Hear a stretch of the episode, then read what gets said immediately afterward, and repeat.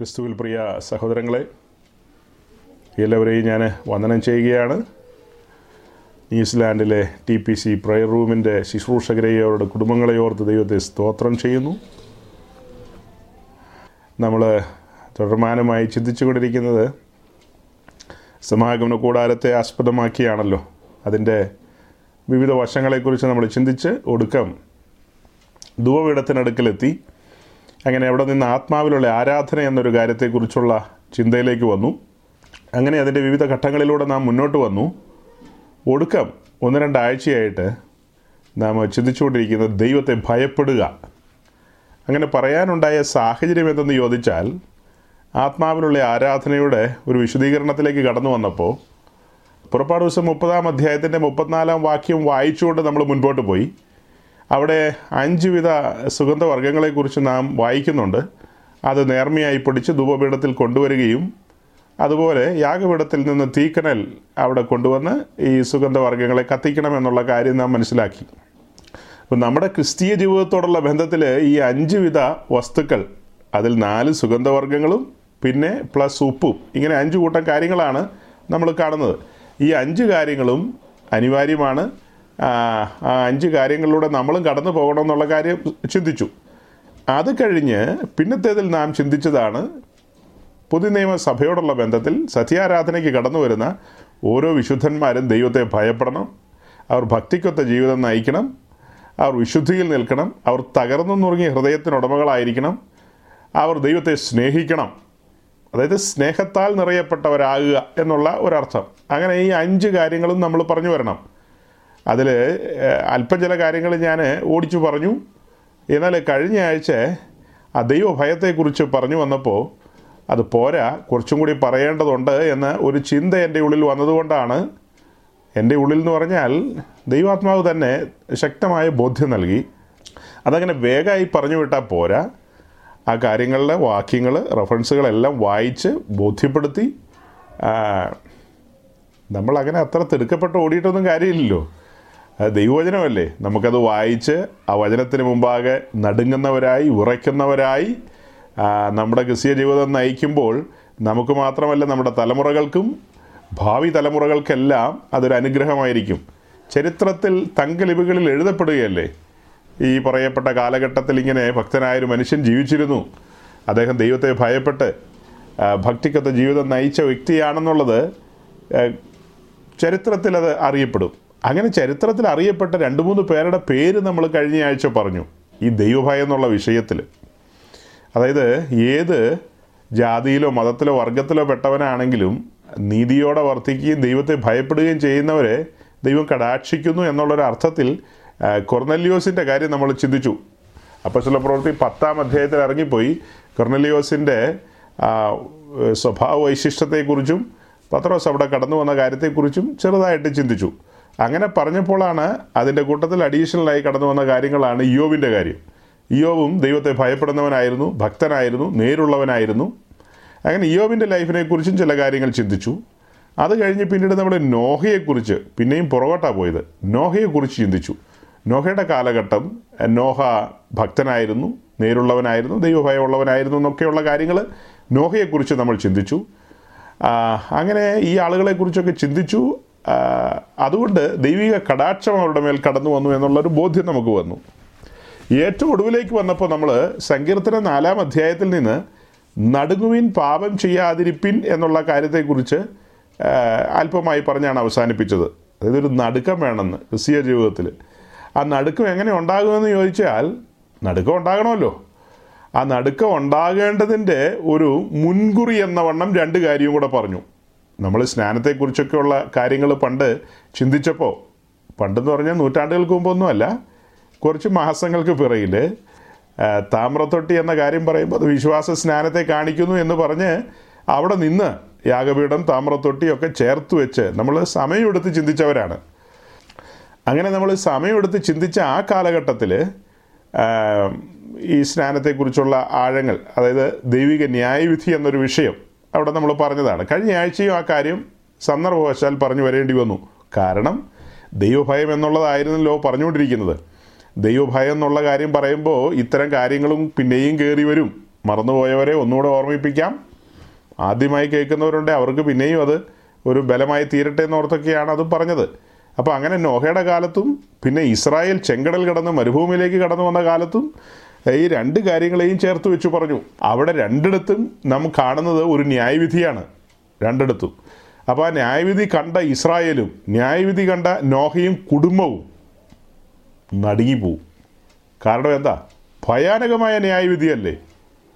നോഹയും കുടുംബവും പെട്ടകത്തിന്റെ അപ്പർ ഡെക്കിൽ നിന്ന് ചുറ്റോടിയിട്ടും കണ്ണോടിക്കുമ്പോൾ കാണുന്ന കാഴ്ച ഭയാനകം. അതുപോലെ തന്നെയാണ് ഇസ്രായേൽ തിരിഞ്ഞു നോക്കുമ്പോൾ മിസ്രൈമിന്റെ രാജാവിനെയും സൈന്യത്തെയും കുതിരപ്പുറത്ത് ഇരിക്കുന്നവനെയും അവന്റെ ശക്തിയെയും എല്ലാം ചെങ്കടലിൽ മുക്കിക്കളഞ്ഞ ഒരു ദൈവപ്രവൃത്തിയാണ് നാം കണ്ണാലെ കാണുന്നത്.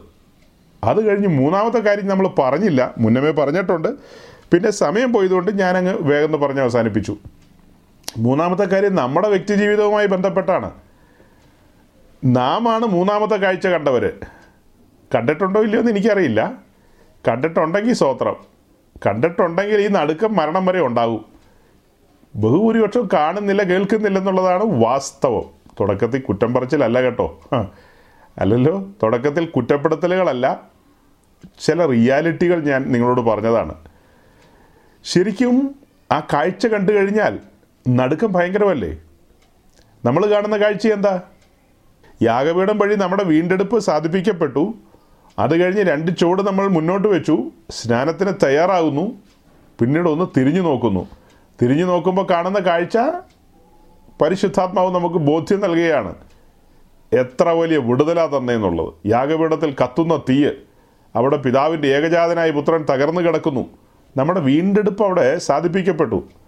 അതിന്റെ ആഴത്തിലേക്ക് നമ്മൾ ഇറങ്ങിപ്പോയി. നമ്മൾ കണ്ടത് എന്താ? ഭയങ്കര കാഴ്ചയല്ലേ.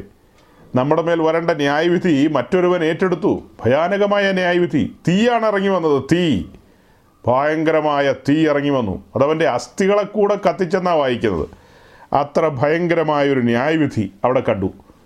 പാപത്തിന്റെ മേലുള്ള ഒരു ന്യായവിധിയാണത്. പാപത്തിന് മേലുള്ള ന്യായവിധി. ക്രിസ്തുവിന്റെ മേലുള്ള ന്യായവിധിയല്ല. പാപത്തിന് മേലുള്ള ന്യായവിധി. ക്രിസ്തു നമ്മുടെ പാപം പേറി അല്ലെങ്കിൽ പാപം വഹിച്ചു. അവൻ നമ്മുടെ പാപം വഹിച്ചു. നമ്മുടെ പാപം അവന്റെ മേൽ ആരോപിക്കപ്പെട്ടു. നമ്മുടെ പാപം അവന്റെ മേൽ ആരോപിക്കപ്പെട്ടു. അങ്ങനെ നമുക്ക് പകരക്കാരനായി ആ ശിക്ഷ ഏറ്റെടുത്തെന്ന് മാത്രം. അങ്ങനെ ക്രൂശിലവൻ എന്താ സാത്താനി ലോകത്തെ പരസ്യ കോലമാക്കി കളഞ്ഞു. പാപത്തിന്റെ മേലുള്ള ന്യായവിധി കഠോരമായ ന്യായവിധിയാണ് അവിടെ വന്ന് വീണത്. നാം അത് കാണുകയാണ്. കാണുകയാണ്.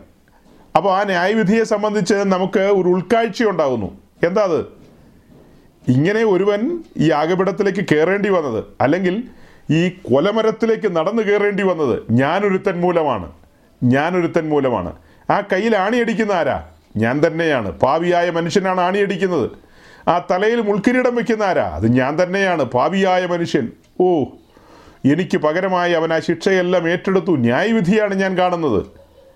അപ്പോൾ നടുങ്ങുവീൻ. എന്താ നടുക്കം? ഇനി പാപം ചെയ്യരുത്. ഒരിക്കൽ പ്രകാശനം ലഭിച്ചിരിക്കുന്നു. ഒരിക്കൽ. യേശു ഒരിക്കലായി കഴിച്ച പരമയാഗത്താൽ അവൻ ഒരിക്കലായി ചിന്തിയ രക്തത്താൽ. അതാണ് ഒരിക്കൽ ഒരിക്കൽ ഒരിക്കൽ ഒരിക്കൽ. എബ്രായ ലേഖനത്തിലേക്ക് വരുമ്പോൾ ആ ഒരിക്കൽ പല സ്ഥലത്താണ് കിടക്കുന്നത്. ഒരിക്കലായി ഒരിക്കലായി ഒരിക്കലായി. ഒരിക്കൽ കയറിയ പാപത്തിന് ഒരിക്കലായി അവൻ ശിക്ഷ ഏറ്റെടുത്തു. അങ്ങനെ നമ്മുടെ ജീവിതത്തിൽ നാം ഒരിക്കലായി ആ സുവിശേഷം കേട്ട് വിടുതൽ പ്രാപിച്ചു. ഇനി സ്നാനത്തിലേക്ക് നടക്കുന്നു. അങ്ങനെ ഒരു കാര്യമാണ് അവിടെ കിടക്കുന്നത്. അപ്പോൾ ഇവിടെയാണ് ഭയം ദൈവഭയത്തെക്കുറിച്ച് പറയുന്നത്. ഈ ബോധ്യങ്ങളുള്ള ആളുകൾ അവരുടെ ക്രിസ്തീയ ജീവിതത്തിൽ അങ്ങ് എൻഡിൽ വരെ എന്ന് പറഞ്ഞാൽ പെട്ടി വരെ. അല്ലെ കാഹളം വരെ ഈ നടുക്കം അവർക്കുണ്ടാകും. കാരണം ഇനി സഹോദരോട് പറഞ്ഞു ഓർക്കുന്നില്ലേ? പാപം ചെയ്യരുത്. അതുപോലെ നമ്മുടെ ജീവിതത്തിലും ജീവന്റെ പുതുക്കത്തിൽ നടക്കണം. എന്നും ജീവന്റെ പുതുക്കത്തിൽ നടക്കണം. അനവധിയായ കാര്യങ്ങളാണ് പുസ്തകത്തിൽ കിടക്കുന്ന മുന്നറിയിപ്പുകൾ മുന്നറിയിപ്പുകൾ മുന്നറിയിപ്പുകൾ. സൂക്ഷ്മതയില്ലാത്ത അനേകർ പട്ടുപോയ കാര്യങ്ങളും വീണുപോയ കാര്യങ്ങളും അല്ലെങ്കിൽ അവരുടെ ജീവിതത്തിൽ ദുരന്തങ്ങളിലൂടെ സഞ്ചരിക്കേണ്ടി വന്നതിന്റെയൊക്കെ കാരണം ദൈവം ഇടതടവില്ലാതെ സംസാരിച്ചെന്നൊക്കെ കാണുന്ന കാര്യങ്ങളുണ്ടല്ലോ. ഇസ്രായേലിനോടുള്ള ബന്ധത്തിൽ ദൈവം ഇടതടവില്ലാതെ സംസാരിച്ചെന്ന്. ഓ ഇടതടവില്ലാതെ. അപ്പോൾ അങ്ങനെയൊക്കെ സംസാരിച്ചിട്ട് അവർക്ക് മനസ്സിലായില്ല. പക്ഷെ നമ്മെ സംബന്ധിച്ച് അങ്ങനെയല്ല കണ്ണു തുറക്കപ്പെട്ടവരാണ്. നാം ഈ കാഴ്ച കണ്ടവരാണ്. പാപത്തെക്കുറിച്ചും നീതിയെക്കുറിച്ചും ന്യായവിധിയെക്കുറിച്ചും ബോധ്യം വരുത്തുന്ന പരിശുദ്ധാത്മാവ് അസലായിട്ട് ബോധ്യം വരുത്തി അസലായിട്ട് ബോധ്യം വരുത്തി. നമുക്ക് ജോറായിട്ട് കാര്യങ്ങളെ മനസ്സിലായി. അങ്ങനെ മനസ്സിലായതിന് ശേഷമാണ് നാം സ്നാനത്തിന് തന്നെ സമ്മതിച്ചത്. അതായത് നമുക്ക് തുടക്കത്തിൽ കാര്യം മനസ്സിലായില്ല. എന്നാൽ കാര്യം മനസ്സിലായി കഴിഞ്ഞപ്പോൾ നാം ഒരു ഉള്ളൊരുക്കത്തോടും മനസ്സൊരുക്കത്തോടും നല്ല മനസ്സോടും കൂടി സമർപ്പിക്കുകയായിരുന്നു. അടിയനിത വെള്ളം ഇവിടെ ഉണ്ടല്ലോ ഇനി താമസിക്കേണ്ടെന്നുള്ള നിലയിൽ. അപ്പോൾ അവിടെ ഈ മൂന്ന് കാര്യം ഇപ്പോൾ പറഞ്ഞു തീർന്നല്ലോ. കഴിഞ്ഞ ആഴ്ച പറഞ്ഞു ഇപ്പോൾ നമ്മളോടുള്ള ബന്ധത്തിലെ കാര്യങ്ങളും പറഞ്ഞു. ഇവിടെയെല്ലാം നടുക്കത്തിന്റെ വിഷയം കിടക്കുകയാണ്. നടുങ്ങുവീൻ പാപം ചെയ്യാതിരിപ്പീൻ ദൈവത്തെ ഭയപ്പെടുവീൻ. അങ്ങ് വരെ പോകണമെങ്കിൽ ഈ കാര്യങ്ങളൊക്കെ കേൾക്കുകയും ഗ്രഹിക്കുകയും ശ്രദ്ധിക്കുകയൊക്കെ ചെയ്താലാണ് അല്ലെങ്കിൽ നമുക്ക് ലാഘവത്വം വരും. നമ്മളോടുള്ള ബന്ധത്തിലുള്ള വാക്യമല്ലേ ഫിലിപ്പ് ലേഖനം രണ്ടിന്റെ പന്ത്രണ്ട് അതുകൊണ്ട് പ്രിയമുള്ളവരെ നിങ്ങൾ എല്ലായ്പ്പോഴും അനുസരിച്ചതുപോലെ ഞാൻ അരികത്തിരിക്കുമ്പോൾ മാത്രമല്ല ഇന്ന് ദൂരത്തിരിക്കുമ്പോൾ ഏറ്റവും അധികമായി ഭയത്തോടും വിറയലോടും കൂടെ നിങ്ങളുടെ രക്ഷയെ പ്രാവർത്തികമാക്കുകയും അപ്പോൾ നാം നമ്മുടെ രക്ഷയ്ക്ക് വേണ്ടി ഭയത്തോടും വിറയലോടും കൂടെ ദൈവസന്നിധിയിൽ പ്രവർത്തിക്കണമെന്നാണ് വായിക്കുന്നത്. ഫിലിപ്പ് ലേഖനം ഒന്നാം അധ്യായം പിന്നെ രണ്ടാം അധ്യായം. രണ്ടാം അധ്യായത്തിന്റെ താഴെ പന്ത്രണ്ടാം വാക്യത്തിലേക്ക് വരുമ്പോഴാണ് ഈ കാര്യമൊക്കെ പറയുന്നത്. അപ്പം നാം നമ്മുടെ രക്ഷയ്ക്ക് വേണ്ടി ഭയത്തോടും വിറയലോടും പ്രവർത്തിക്കണം. എന്നാൽ ഫിലിപ്പ് ലേഖനം തുടങ്ങുന്നത് ഫിലിപ്പിയിലുള്ള വിശുദ്ധന്മാർക്ക് വേണ്ടി എഴുതിയ ലേഖനം എന്നുള്ള നിലയിലാണ്. വിളിക്കപ്പെട്ട വിശുദ്ധന്മാർക്കെല്ലാം വേണ്ടി. അവിടെയുള്ള വിശുദ്ധന്മാർക്ക് വേണ്ടി എഴുതിയ ലേഖനമാണ് ഫിലിപ്പ് ലേഖനം. രക്ഷിക്കപ്പെട്ട് സ്നാനപ്പെട്ട അഭിഷേകത്തിൽ ദൈവകൃപയെ നിൽക്കുന്നവർക്ക് എഴുതിയ ലേഖനമാണ്. അവരോടാ പറയുന്നത് നിങ്ങൾ നിങ്ങളുടെ രക്ഷയ്ക്ക് വേണ്ടി പ്രവർത്തിക്കണമെന്ന്. അപ്പോൾ അതിന്റെ സൂചനകൾ നമ്മൾ മുന്നമേ പറഞ്ഞിട്ടുള്ളത് കൊണ്ട് അതിന്റെ ഒരു പൂർണമായ വിശദീകരണത്തിലേക്ക് പോവുകയല്ല. ഒരു പുതിയ നിയമ ഭക്തനോടുള്ള ബന്ധത്തിൽ നമ്മുടെ വ്യക്തിജീവിതത്തിൽ രക്ഷ. ഇപ്പോൾ പറഞ്ഞ ആ ഭാഗത്തെല്ലാം നമ്മുടെ രക്ഷ നിൽക്കുകയായിരുന്നല്ലോ. രക്ഷയും സ്നാനവും ഒക്കെ അനുബന്ധമായി നിൽക്കുന്നു. ആ കാര്യം കഴിഞ്ഞു. രണ്ടും കഴിഞ്ഞു. നാം രക്ഷിക്കപ്പെട്ടു സ്നാനപ്പെട്ടു. ഇനി കാത്തിരിപ്പിന്റെ ദിനങ്ങളാണ്. ആത്മസ്നാനം പ്രാപിക്കണം. മുന്നോട്ടുള്ള യാത്രയിൽ വിശുദ്ധ ജീവിതം നയിച്ചുകൊണ്ട് ജയത്തിലേക്ക് ജയജീവിതത്തിലേക്ക് നടന്നു പോകണം. അങ്ങനെ പോകണമെങ്കിലാണ് ഇപ്പോൾ വായിച്ച വാക്യത്തിന്റെ പ്രസക്തി. നമ്മുടെ രക്ഷയുടെ പൂർത്തീകരണം. കാഹളം ധ്വനിക്കുമ്പോൾ അല്ലെങ്കിൽ നമുക്ക് ആ അതിന്റെ പണി എന്ന് പറയുന്നത് ആ പ്രവൃത്തി എന്ന് പറയുന്നത് മരണം വരെയുള്ളൂ. അല്ലെങ്കിൽ കാഹളം ജീവനോടുണ്ടെങ്കിൽ കാഹളം. അതാണ് അതിന്റെ സൂചന. അപ്പോൾ ഈ പറയപ്പെട്ട കാലത്ത് നാം ഭയത്തോടും വിറയലോടും ആയിരിക്കണം. പഴയ നിയമ ഭക്തന്മാരോടല്ല പറയുന്നത്. പുതിയ നിയമ ഭക്തന്മാരോടാണ്. എന്നാൽ ക്രിസ്തീയ ലോകത്തെ ഒരു ഒരു മഹാവഞ്ചന മറഞ്ഞു കിടക്കുന്ന ഒരു വഞ്ചന എന്ന് പറയുന്നത് അനേക ശുശ്രൂഷകന്മാർ ജനത്തെ വഞ്ചിച്ച് കളഞ്ഞൊരു മേഖല ദൈവം സ്നേഹമാകുന്നു അതിന് തർക്കവുമില്ല. പക്ഷേ അതിന്റെ മറുവശം അവർ പറയുന്നില്ല. നമ്മളെല്ലാം നാണയങ്ങൾ കൈകാര്യം ചെയ്യുന്നവരാണ് നാണയങ്ങൾ ഇവിടെ ഒരു രൂപയുടെയും രണ്ട് രൂപയുടെയും അഞ്ച് രൂപയുടെയും ഒക്കെ നാണയങ്ങളുണ്ട് നമുക്ക് ഇന്ത്യ മഹാരാജ്യത്ത്.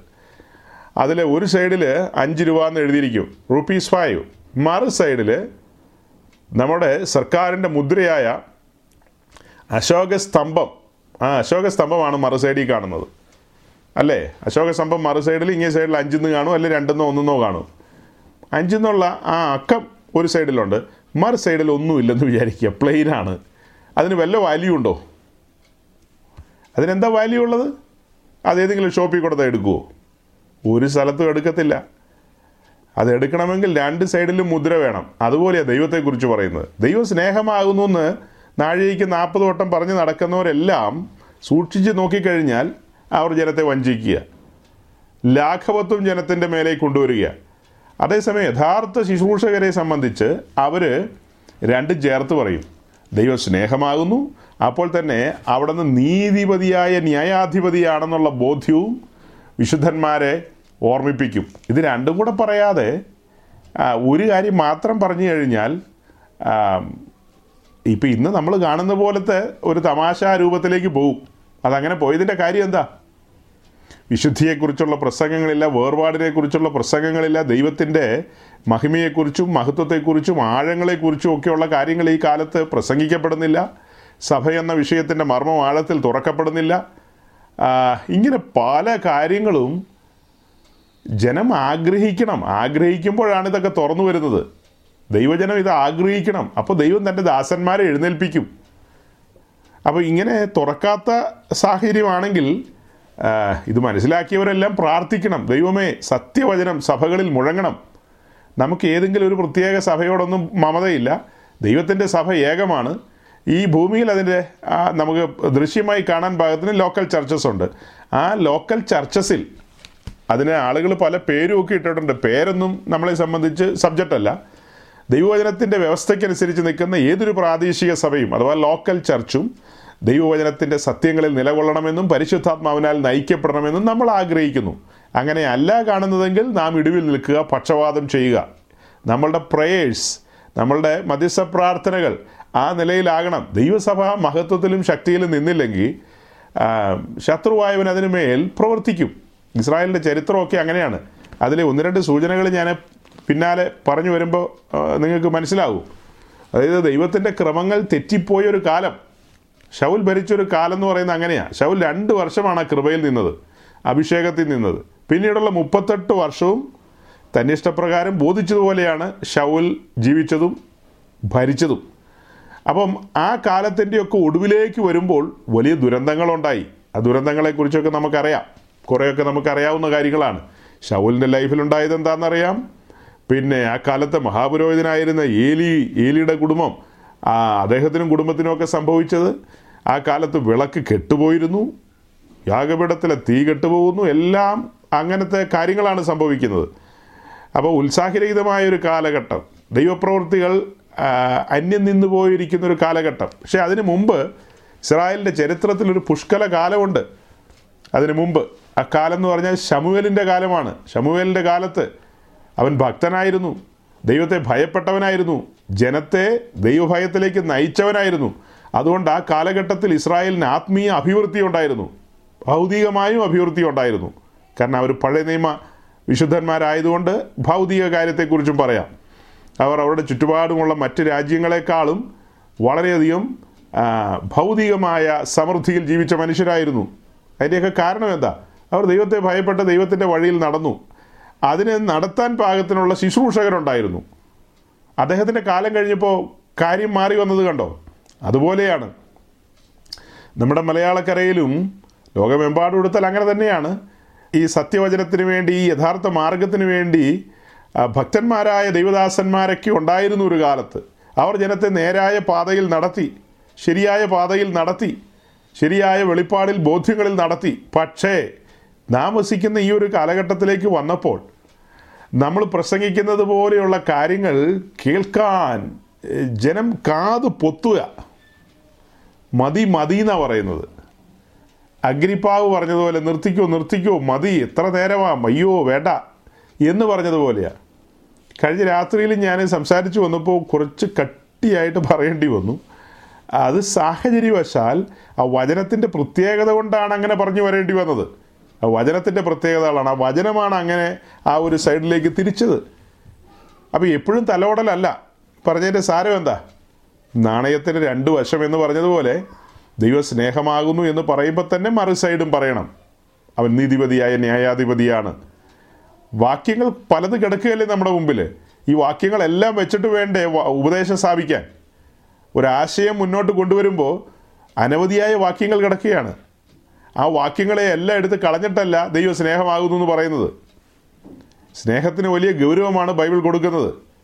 ദൈവസ്നേഹമാകുന്നു എന്ന് പറയുന്നു. നമ്മുടെ വ്യക്തിജീവിതത്തിൽ നാം സ്നേഹിക്കേണ്ടതിന്റെ അനിവാര്യതയാണ് ഒന്ന് കുരുതി ലേഖനം പതിമൂന്നാം അധ്യായത്തിലെ തീവ്രമായ വിഷയം. അതൊക്കെ ശരി തന്നെ. അപ്പോൾ തന്നെ ദൈവം തന്റെ സ്വഭാവത്തിൽ തീഷ്ണതയുള്ളവനാണെന്നുള്ള ഒരു ധാരണ കൊടുക്കണം. ആ ധാരണ കൊടുക്കുമ്പോൾ അവിടെയാണ് നാം കണക്ക് പറയേണ്ടവരാണെന്നുള്ള ബോധ്യം വരുന്നത്. നാം കണക്ക് പറയേണ്ടിവരാണ് അപ്പോൾ ആ കണക്ക് പറയേണ്ടിവരാണെന്നുള്ള ബോധ്യം വരുന്നത് എപ്പോഴാണ് ഹോവയുടെ ഏഴ് കണ്ണും എന്നെ കണ്ടുകൊണ്ടിരിക്കുകയാണ്. ഏഴ് കണ്ണെന്ന് പറഞ്ഞാൽ സമ്പൂർണമായും അവൻ എന്നെ കണ്ടുകൊണ്ടിരിക്കുകയാണ്. ഞാൻ അവന്റെ ഐസൈറ്റിലാണ്. ഞാൻ സി സി ടി വി ക്യാമറയുടെ ചോട്ടിലാണ്. ഇരുപത്തിനാല് മണിക്കൂറും. ആ ബോധ്യമുള്ളവരാണ് യഥാർത്ഥ ആരാധനക്കാർ. അവർ ആരാധനയ്ക്ക് കടന്നു വന്നാൽ ആ ആരാധനയിൽ സൗരഭ്യം പരക്കും. ദൈവഭയമുള്ളവർ കടന്നു വരുമ്പോൾ. അപ്പം കഴിഞ്ഞ ദിവസങ്ങളിൽ നമ്മൾ പറഞ്ഞ ആ വിഷയത്തോടുള്ള ബന്ധത്തിൽ ഞാനൊരു സൂചന പറഞ്ഞു. രണ്ട് കാര്യങ്ങൾ കൂടെ ഈ കൂടെ പറയാതെ വിട്ട് കളഞ്ഞാൽ അത് ശരിയാകില്ല. രണ്ട് കാര്യങ്ങളും കൂടെ ഈ കൂടെ ചേർത്ത് പറയേണ്ടതാണെന്ന്. അതിലൊന്ന് ഉസിയാവിന്റെ കാര്യവും രണ്ട് ഉസയുടെ കാര്യവും. രണ്ടും പേരുകൊണ്ട് ചെറിയ സാമ്യം പോലെ തോന്നും. ആരാധനയുമായി ബന്ധപ്പെട്ട് കിടക്കുന്ന കാര്യമാണിത്. അതുകൊണ്ടാണത് അത് പറയേണ്ടി വരുന്നത്. ഉസിയാവിനെ സംബന്ധിച്ചുള്ള കാര്യം നമുക്കറിയാം. അത് രണ്ട് ദിനവൃത്താന്ത പുസ്തകം ഇരുപത്താറാം അധ്യായത്തിന്റെ പതിനാറ് മുതൽ പത്തൊൻപത് വരെയുള്ള വാക്യങ്ങളാണ് ഈ കാര്യത്തെക്കുറിച്ച് നാം കാണുന്നത്. ഉസിയാവ് എന്ന് പറയുന്ന ഇസ്രായേലിലെ രാജാവിന്റെ ലൈഫിൽ സംഭവിച്ച കാര്യങ്ങൾ. Second chronicle chapter twenty six verse sixteen to nineteen പതിനാറ് മുതൽ പത്തൊൻപത് വരെയുള്ള വാക്യങ്ങൾ. ഇരുപത്തിയാറാം അധ്യായത്തിന്റെ പതിനാറ് മുതൽ പത്തൊൻപത് വരെയുള്ള വാക്യങ്ങൾ ഒന്ന് വായിക്കാം. അത് കഴിഞ്ഞിട്ട് ഞാൻ ചില സൂചനകൾ പറയാം എന്നാൽ അവൻ ബലവാനായപ്പോൾ അവന്റെ ഹൃദയം അവന്റെ നാശത്തിനായിട്ട് നിഗളിച്ചു അവൻ തന്റെ ദൈവമായ യഹോവയോട് കുറ്റം ചെയ്തു ധൂപപീഠത്തിന്മേൽ ധൂപം കാട്ടുവാൻ യഹോവയുടെ ആലയത്തിൽ കടന്നു ചെന്നു ആശ്രയ പുരോഹിതരും അവനോട് കൂടെ ധൈര്യശാലികളായ യഹോവയുടെ എൺപത് പുരോഹിതന്മാരും അവന്റെ പിന്നാലെ അകത്തു ചെന്ന് ഉസിയ രാജാവിനെ തടുത്ത് അവനോട് ഉസിയാവേ, യഹോവയ്ക്ക് ധൂപം കാട്ടുന്നത് നിനക്ക് വിഹിതമല്ലോ. ധൂപം കാട്ടുവാൻ വിശുദ്ധീകരിക്കപ്പെട്ട അഹരോന്യനായ പുരോഹിതന്മാർക്കത്രേ. വി- വിശുദ്ധ മന്ദിരത്തിൽ നിന്ന് പൊയ്ക്കൊള്ളുക. ലംഘനമാകുന്നു നീ ചെയ്തിരിക്കുന്നത്. അത് നിന്റെ ദൈവമായ യഹോവയുടെ മുമ്പാകെ നിനക്ക് മാനമാ- മാനമായിരിക്കുകയില്ല എന്ന് പറഞ്ഞു ധൂപം കാട്ടുവാൻ കയ്യിൽ ധൂപകലശം പിടിച്ചിരിക്കെ ഉസിയാവ് കോപിച്ചു അവൻ പുരോഹിതന്മാരോട് കോപിച്ചുകൊണ്ടിരിക്കയിൽ തന്നെ യഹോവയുടെ ആലയത്തിൽ ധൂപപീഠത്തിന്റെ അരി- അരികെ വെച്ച് പുരോഹിതന്മാർ കാണുകെ അവന്റെ നെറ്റിയിൽ കുഷ്ഠം പൊങ്ങി ഓക്കെ.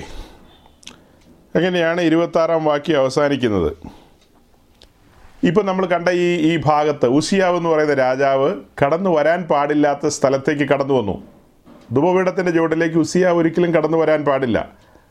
അത് കടന്നു വരാൻ അർഹതയുള്ളത് അഹ്റോന്റെ പുത്രന്മാരായ പുരോഹിതന്മാർക്ക് മാത്രമാണ് അവിടേക്ക് കടന്നു വരുവാൻ ദൈവം അനുവാദം കൊടുത്തിട്ടുള്ളത്. അപ്പോൾ ആ സ്ഥാനത്തേക്ക് ദൈവഭയം നഷ്ടപ്പെട്ടു പോയ ഉസിയാവ് കടന്നു വന്നു. തന്റെ ജീവിതത്തിലുണ്ടായ കാര്യം. അത് ജസ്റ്റ് ഒന്ന് വായിക്കുകയാണ്. സൈന്യങ്ങളുടെ ദൈവമായ യഹോവയുടെ സന്നദ്ധിലേക്ക് ആ നിലയിൽ കടന്നു വരാൻ ദൈവം അനുവാദം കൊടുത്തിട്ടില്ല. അനുവാദം കൊടുക്കാത്ത ആ വ്യക്തി അങ്ങനെ കടന്നു വരുമ്പോൾ സംഭവിച്ച കാര്യം പഴയ നിയമത്തിലെ സബ്ജക്റ്റ് തന്നെയാണ് പുതിയ നിയമത്തിലെ അല്ല പഴയ നിയമത്തിലെയാണ്. പക്ഷെ പഴയ നിയമത്തിൽ പറയുന്ന ആ ദൈവത്തെ തന്നെയാണ് പുതിയ നിയമത്തിൽ നാം സേവിക്കുന്നത് എന്നുള്ളത് ഓർത്തിരിക്കണം. ഇന്ന് നമുക്ക് ദൈവസന്നിധിയിലേക്ക് കടന്നു പോകാനായിട്ടുള്ള വഴികൾ തുറന്നു കിടക്കുകയാണ്. അതെല്ലാം ഓക്കെ. നമുക്ക് ദൈവസന്നിധിയിലേക്ക് കടന്നു പോകാം. പക്ഷേ പുതിയ നിയമ ഭക്തന്മാരായ നാം മനസ്സിലാക്കേണ്ടത് അങ്ങനെ കടന്നു പോകുമ്പോൾ ഈ ഭയത്തോടും വിറയിലോടും തന്നെയാണ് കടന്നു പോകേണ്ടത്. അതിനൊന്നും മാറ്റം വരുത്തിയിട്ടില്ല. വഴി തുറന്ന് കിട്ടിയിട്ടുണ്ടെന്നേ ഉള്ളൂ. ദൈവസന്നിധിയിലേക്ക് കടന്നു വരുന്ന ഓരോരുത്തരും മനസ്സിലാക്കേണ്ടത് സമയഭേദം കൂടാതെ അടുത്തു വരാം. രണ്ടോ മൂന്നോ പേർ എന്റെ നാമത്തിൽ എവിടെ കൂടിയാലും ഞാൻ അവരുടെ നടുവിലുണ്ട് എന്നൊക്കെ പറയുമ്പോൾ കൂടുതൽ നടുങ്ങണം. വിശുദ്ധന്മാർ ഒത്തുകൂടുമ്പോഴത്തെ കാര്യമാണ്. നമ്മുടെ നടുവിൽ ദൈവസാന്നിധ്യം ഉണ്ട്. അപ്പോൾ ആ ദൈവസാന്നിധ്യത്തിന്റെ നടുവിലേക്ക് നമ്മൾ ഒരു സംഘമായിട്ട് ഒരു ലോക്കൽ ചർച്ച എന്ന നിലയിൽ നമ്മൾ ഒത്തുകൂടുമ്പോൾ ഭയത്തോടും വിറയലോടും കൂടിയായിരിക്കണം ഓരോരുത്തരും കടന്നു വരേണ്ടത്. അപ്പോൾ അങ്ങനെ കടന്നു വന്നില്ലെങ്കിൽ ഇത് ഇതെല്ലാം മുന്നറിയിപ്പുകളാണ് നമ്മുടെ മുമ്പിൽ. ഈ പറയപ്പെട്ട കാര്യങ്ങളൊക്കെ മുന്നറിയിപ്പുകളാണ്. ഷിയാവ് ഒരു മുന്നറിയിപ്പല്ലേ? ഷിയാവ് കടന്നു പോകാൻ പാടില്ലാത്ത സ്ഥലത്തേക്ക് കടന്നുപോയി തനിക്ക് കിട്ടിയത് കുഷ്ഠമാണ്. കുഷ്ഠം. തനിക്ക് സമൂഹത്തിൽ നിന്ന് ഭ്രഷ്ട് കൽപ്പിക്കപ്പെട്ട് പാളയത്തിന് വെളിയിൽ താമസിക്കേണ്ട സാഹചര്യം വന്നു. അവരുടെ അന്നത്തെ സംവിധാനത്തിൽ നിന്ന് അവൻ വേറിട്ട് താമസിക്കേണ്ടി വന്നു. അതാണ് അർത്ഥമാക്കുന്നത്. അപ്പോൾ എല്ലാ കാര്യങ്ങളിൽ നിന്നും അവൻ അകന്നു പോകേണ്ടി വന്നു. ദൈവകൃപ നഷ്ടപ്പെട്ടില്ലേ? ദൈവകൃപ നഷ്ടപ്പെട്ട ദൈവമായിട്ടുള്ള ബന്ധത്തിൽ നിന്ന് ദൈവ കോപമാണ് അവന്റെ മേൽ കടന്നു വന്നത്. യഹോവ അവനെ ബാധിക്കുകയാണ്. അതാണ് കുഷ്ഠം കടന്നു വന്നെന്ന് പറഞ്ഞ്. അത് എവിടെ വെച്ചാ? തിരിച്ച് വീട്ടിൽ ചെന്നിട്ടല്ല. ഓൺ ദ സ്പോട്ടിലാണ് സംഭവിച്ചത്. അപ്പോൾ ആ ദൈവം ചിലർ പറയുമല്ലോ ദൈവ സ്നേഹമാണെന്ന്. അങ്ങനെയാണെങ്കിൽ അനന്യാസും സഫീറയും സമാഗമന കൂടാരത്തിൽ കടന്നു വന്നവരല്ല എരിശിലൻ ദേവാലയത്തിൽ കടന്നു വന്നവരല്ല. അവർ പുതിയ നിയമത്തിന്റെ ഭക്തന്മാരാണ് രക്ഷിക്കപ്പെട്ടവരാണ് സ്നാനപ്പെട്ടവരാണ് അഭിഷേകം പ്രാപിച്ചവരൊക്കെയാണ്. അതെല്ലാം ഓക്കെ. പക്ഷേ രണ്ടുപേരുടെ ജീവിതം എങ്ങനെയായി പോയി പട്ടുപോയി. അതിന് കാരണം എന്താ? അവർ ദൈവത്തെ ശങ്കിച്ചില്ല. അവർ ദൈവത്തെ ഭയപ്പെട്ടില്ല. ദൈവത്തെ ഭയപ്പെടാതെ അവർ ചില കാര്യങ്ങൾ ചില സ്റ്റെപ്പുകൾ വെച്ചപ്പോൾ ദൈവകോപം അവരുടെ മേൽ കടന്നു വന്നു. അപ്പോൾ പഴയ നിയമത്തിലാണേലും പുതിയ നിയമത്തിലാണേലും ചില വ്യവസ്ഥകൾ സാമ്യമുണ്ട്. പക്ഷെ നമുക്കിന്ന് വഴി തുറന്ന് കിട്ടിയെന്ന് മാത്രമേ ഉള്ളൂ. വാതിലുകളെല്ലാം തുറക്കപ്പെട്ടു. ദൈവസന്നിധിയിലേക്ക് നമുക്ക് കടന്നു വരാം. പക്ഷെ ദൈവസന്നിധി ഒരിക്കലും അലക്ഷ്യമാക്കാൻ പാടില്ല. ഇങ്ങനെയുള്ള കാര്യങ്ങൾ ഇങ്ങനെ നിരന്തരം പറഞ്ഞുകൊണ്ടിരിക്കുന്നത് നമ്മളോ നമ്മുടെ തലമുറകളോ ഒരിക്കലും അലക്ഷ്യമായി ദൈവസന്നിധിയിൽ കടന്നു വരാൻ പാടില്ല എന്നുള്ളത് കൊണ്ടാണ്. എപ്പോഴും ദൈവത്തിന്റെ സന്നിധിയിൽ വന്ന് മുഴങ്കാൽ മടക്കുമ്പോൾ ആരോഗ്യമുള്ള കാലത്ത് നമ്മുടെ ശരീരം നമ്മെ അനുവദിക്കുന്ന കാലത്ത് കഴിവതും ആരാധനയ്ക്കൊക്കെ കടന്നു വരുമ്പോൾ കസേരയും സംവിധാനമൊക്കെ ഉള്ളിടത്ത് പറ്റത്തില്ല. അല്ലാത്ത സ്ഥലത്തൊക്കെ മുഴങ്കാലിലിരുന്ന് ദൈവത്തെ ആരാധിക്കുവാൻ സ്തുതിഗീതങ്ങൾ പാടുവാൻ സ്തോത്രഗീതങ്ങൾ പാടുവാൻ ഉത്സാഹിക്കുക. അങ്ങനെ ദൈവത്തിന്റെ സാന്നിധ്യം അനുഭവിച്ച് ദൈവശക്തി അനുഭവിച്ച് ആത്മാവിൽ നിറയപ്പെട്ട് ആ സ്വർഗീയ സന്തോഷം ആനന്ദം അനുഭവിച്ച് മടങ്ങുമ്പോൾ അതൊരു കരുത്താണ്. അതൊരു വലിയ കരുത്താണ് നമ്മുടെ ജീവിതത്തിൽ. അപ്പോൾ അതിന് നമ്മുടെ ഉള്ളിൽ ഈ ബോധ്യം എപ്പോഴും ഉണ്ടായിരിക്കണം. ഞാൻ ആരുടെ സന്നദ്ധിയിൽ കടന്നു വന്നിരിക്കുന്നു? ആ ബോധമില്ലാത്ത ഒരുത്തിന്റെ കാര്യം ഇപ്പോൾ വായിച്ചത്? ഇസ്രായേലിന്റെ രാജാവാണ്. അഭിഷേകതയിലും തലയിൽ വീണവനാണ്. ദൈവത്താൽ വേർതിരിക്കപ്പെട്ടവനാ. അതൊക്കെ ശരി തന്നെ. പക്ഷേ അവൻ ട്രാക്കി മാറിയപ്പോൾ സംഭവിച്ച അപജയം അപകടം ഭയങ്കരമായി പോയി. അപ്പോൾ അതുപോലെ വേറൊരു കാര്യമോടെ എനിക്ക് ഓർമ്മിപ്പിക്കാനുള്ളത്. ഒന്ന് ശമുവേൽ ആറാം അധ്യായത്തിലേക്ക് വരുമ്പോൾ നമ്മൾ മനസ്സിലാക്കേണ്ട ഒരു കാര്യം അതിന് പിന്നിലുള്ള അധ്യായങ്ങൾ നാലും അഞ്ചും അധ്യായങ്ങൾ അതിന് പിന്നിലുണ്ടല്ലോ. അവിടെ ഇസ്രായേലിന്റെ പെട്ടകം ഫെലിസ്തരാൽ പിടിക്കപ്പെടുന്ന കാര്യമാണ് കാണുന്നത്. ഫെലിസ്തർ ഇസ്രായേലുമായിട്ട് യുദ്ധത്തിന് വന്നു. അത് ശൗലിന്റെ കാലമാണ്. ഏലിയാണെന്ന് മഹാപുരോഹിതനായിട്ടിരിക്കുന്നത്. അപ്പോൾ അങ്ങനെ പെട്ടകം പിടിക്കപ്പെട്ടു. പെട്ടകവുമായിട്ട് ഫെലിസ്തർ അവരുടെ ദേശത്തേക്ക് കടന്നുപോയി. പെട്ടകം ഏഴ് മാസക്കാലമാണ് ഫെലിസ്തീൻ ദേശത്തിരുന്നത്. അവർ തങ്ങളെ തന്നെ ശുദ്ധീകരിച്ച് പ്രമാണപ്രകാരമൊന്നുമല്ല പെട്ടകം കൊണ്ടുപോയത്. അവരവിടെ കൊണ്ടുപോയി കൈകാര്യം ചെയ്തൊന്നും അങ്ങനെയൊന്നുമല്ല. പക്ഷേ അവിടെ അവർക്ക് ചില അനർത്ഥങ്ങളൊക്കെ ഉണ്ടായി. ആ അനർത്ഥങ്ങൾ നിമിത്തം അവർ ഈ പെട്ടകം എന്നാൽ മടക്കി അയച്ചേക്കാം എന്നുള്ളൊരു ചിന്തയിലേക്ക് വന്നു. അങ്ങനെ ഇവർ പെട്ടകത്തെ മടക്കി അയക്കുന്ന കാര്യങ്ങളാണ് നമ്മൾ ആറാം അധ്യായത്തിലേക്ക് വരുമ്പോൾ കാണുന്നത്. ആറാം അധ്യായത്തിന്റെ തുടക്കത്തിൽ കാണുന്ന യഹോവയുടെ പെട്ടക ഏഴ് മാസം ഫെലിസ്തീൻ ദേശത്തായിരുന്നു എന്നാണ്. അങ്ങനെ ഫെലിസ്തീയ പ്രഭുക്കന്മാർ കൂടിയാലോചിച്ച് ഇനി നമുക്കിത് ഇവിടെ വെച്ചുകൊണ്ടിരിക്കേണ്ട നമുക്ക് തലവേദനയാകും പറഞ്ഞയച്ചേക്കാം. എന്നുള്ള നിലയിൽ അവർ കാര്യങ്ങളെ ആലോചിച്ച് അങ്ങനെ പറഞ്ഞയക്കുകയാണ്. അങ്ങനെ പറഞ്ഞയക്കുമ്പോൾ ഇനി നമുക്കതിന്റെ പതിമൂന്നാം വാക്യം മുതൽ ഒന്ന് രണ്ട് വാക്യം വായിക്കാം. ഒന്ന് ശമുവേൽ ആറാം അധ്യായത്തിന്റെ പതിമൂന്നും പതിനാലും. First Samuel chapter six verse thirteen and fourteen ആ രണ്ട് വാക്യം ഒന്ന് വായിക്കാം അന്നേരം ബേശേമിയർ താഴ്വരയിൽ ഗോതമ്പ് കൊയ്യുകയായിരുന്നു അവർ തല ഉയർത്തി പെട്ടകം കണ്ട് കണ്ട് സന്തോഷിച്ചു വണ്ടി ബേശേമിനായ യോശുവയുടെ വയലിൽ വന്നു നിന്നു അവിടെ ഒരു വലിയ കല്ലുണ്ടായിരുന്നു അവർ വണ്ടിയുടെ മരം വെട്ടിക്കീറി പശുക്കളെ യഹോവയ്ക്ക് ഹോമയാഗം കഴിച്ചു ലേവ്യർ യഹോവയുടെ പെട്ടകവും മുന്നിൽപ്പടികൾ ഉള്ള ചെല്ലവും ഇറക്കി ആ വലിയ കല്ലിന്മേൽ വെച്ചു ആ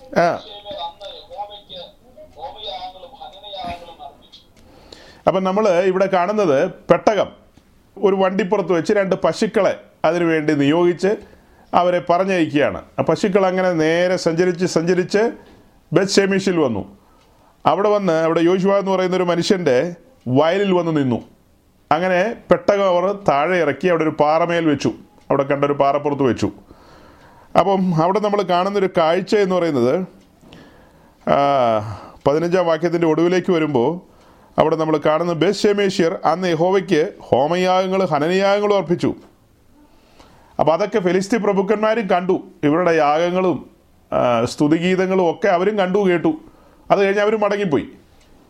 അപ്പോൾ പെട്ടകം മടങ്ങി വന്നു. പെട്ടകത്തിന്റെ ഒരു ടോപ്പിക്കല്ല നമ്മളിപ്പോൾ സംസാരിക്കുന്നത്. സംസാരിക്കുന്ന ദൈവഭയം എന്നുള്ളൊരു വിഷയമാണ്.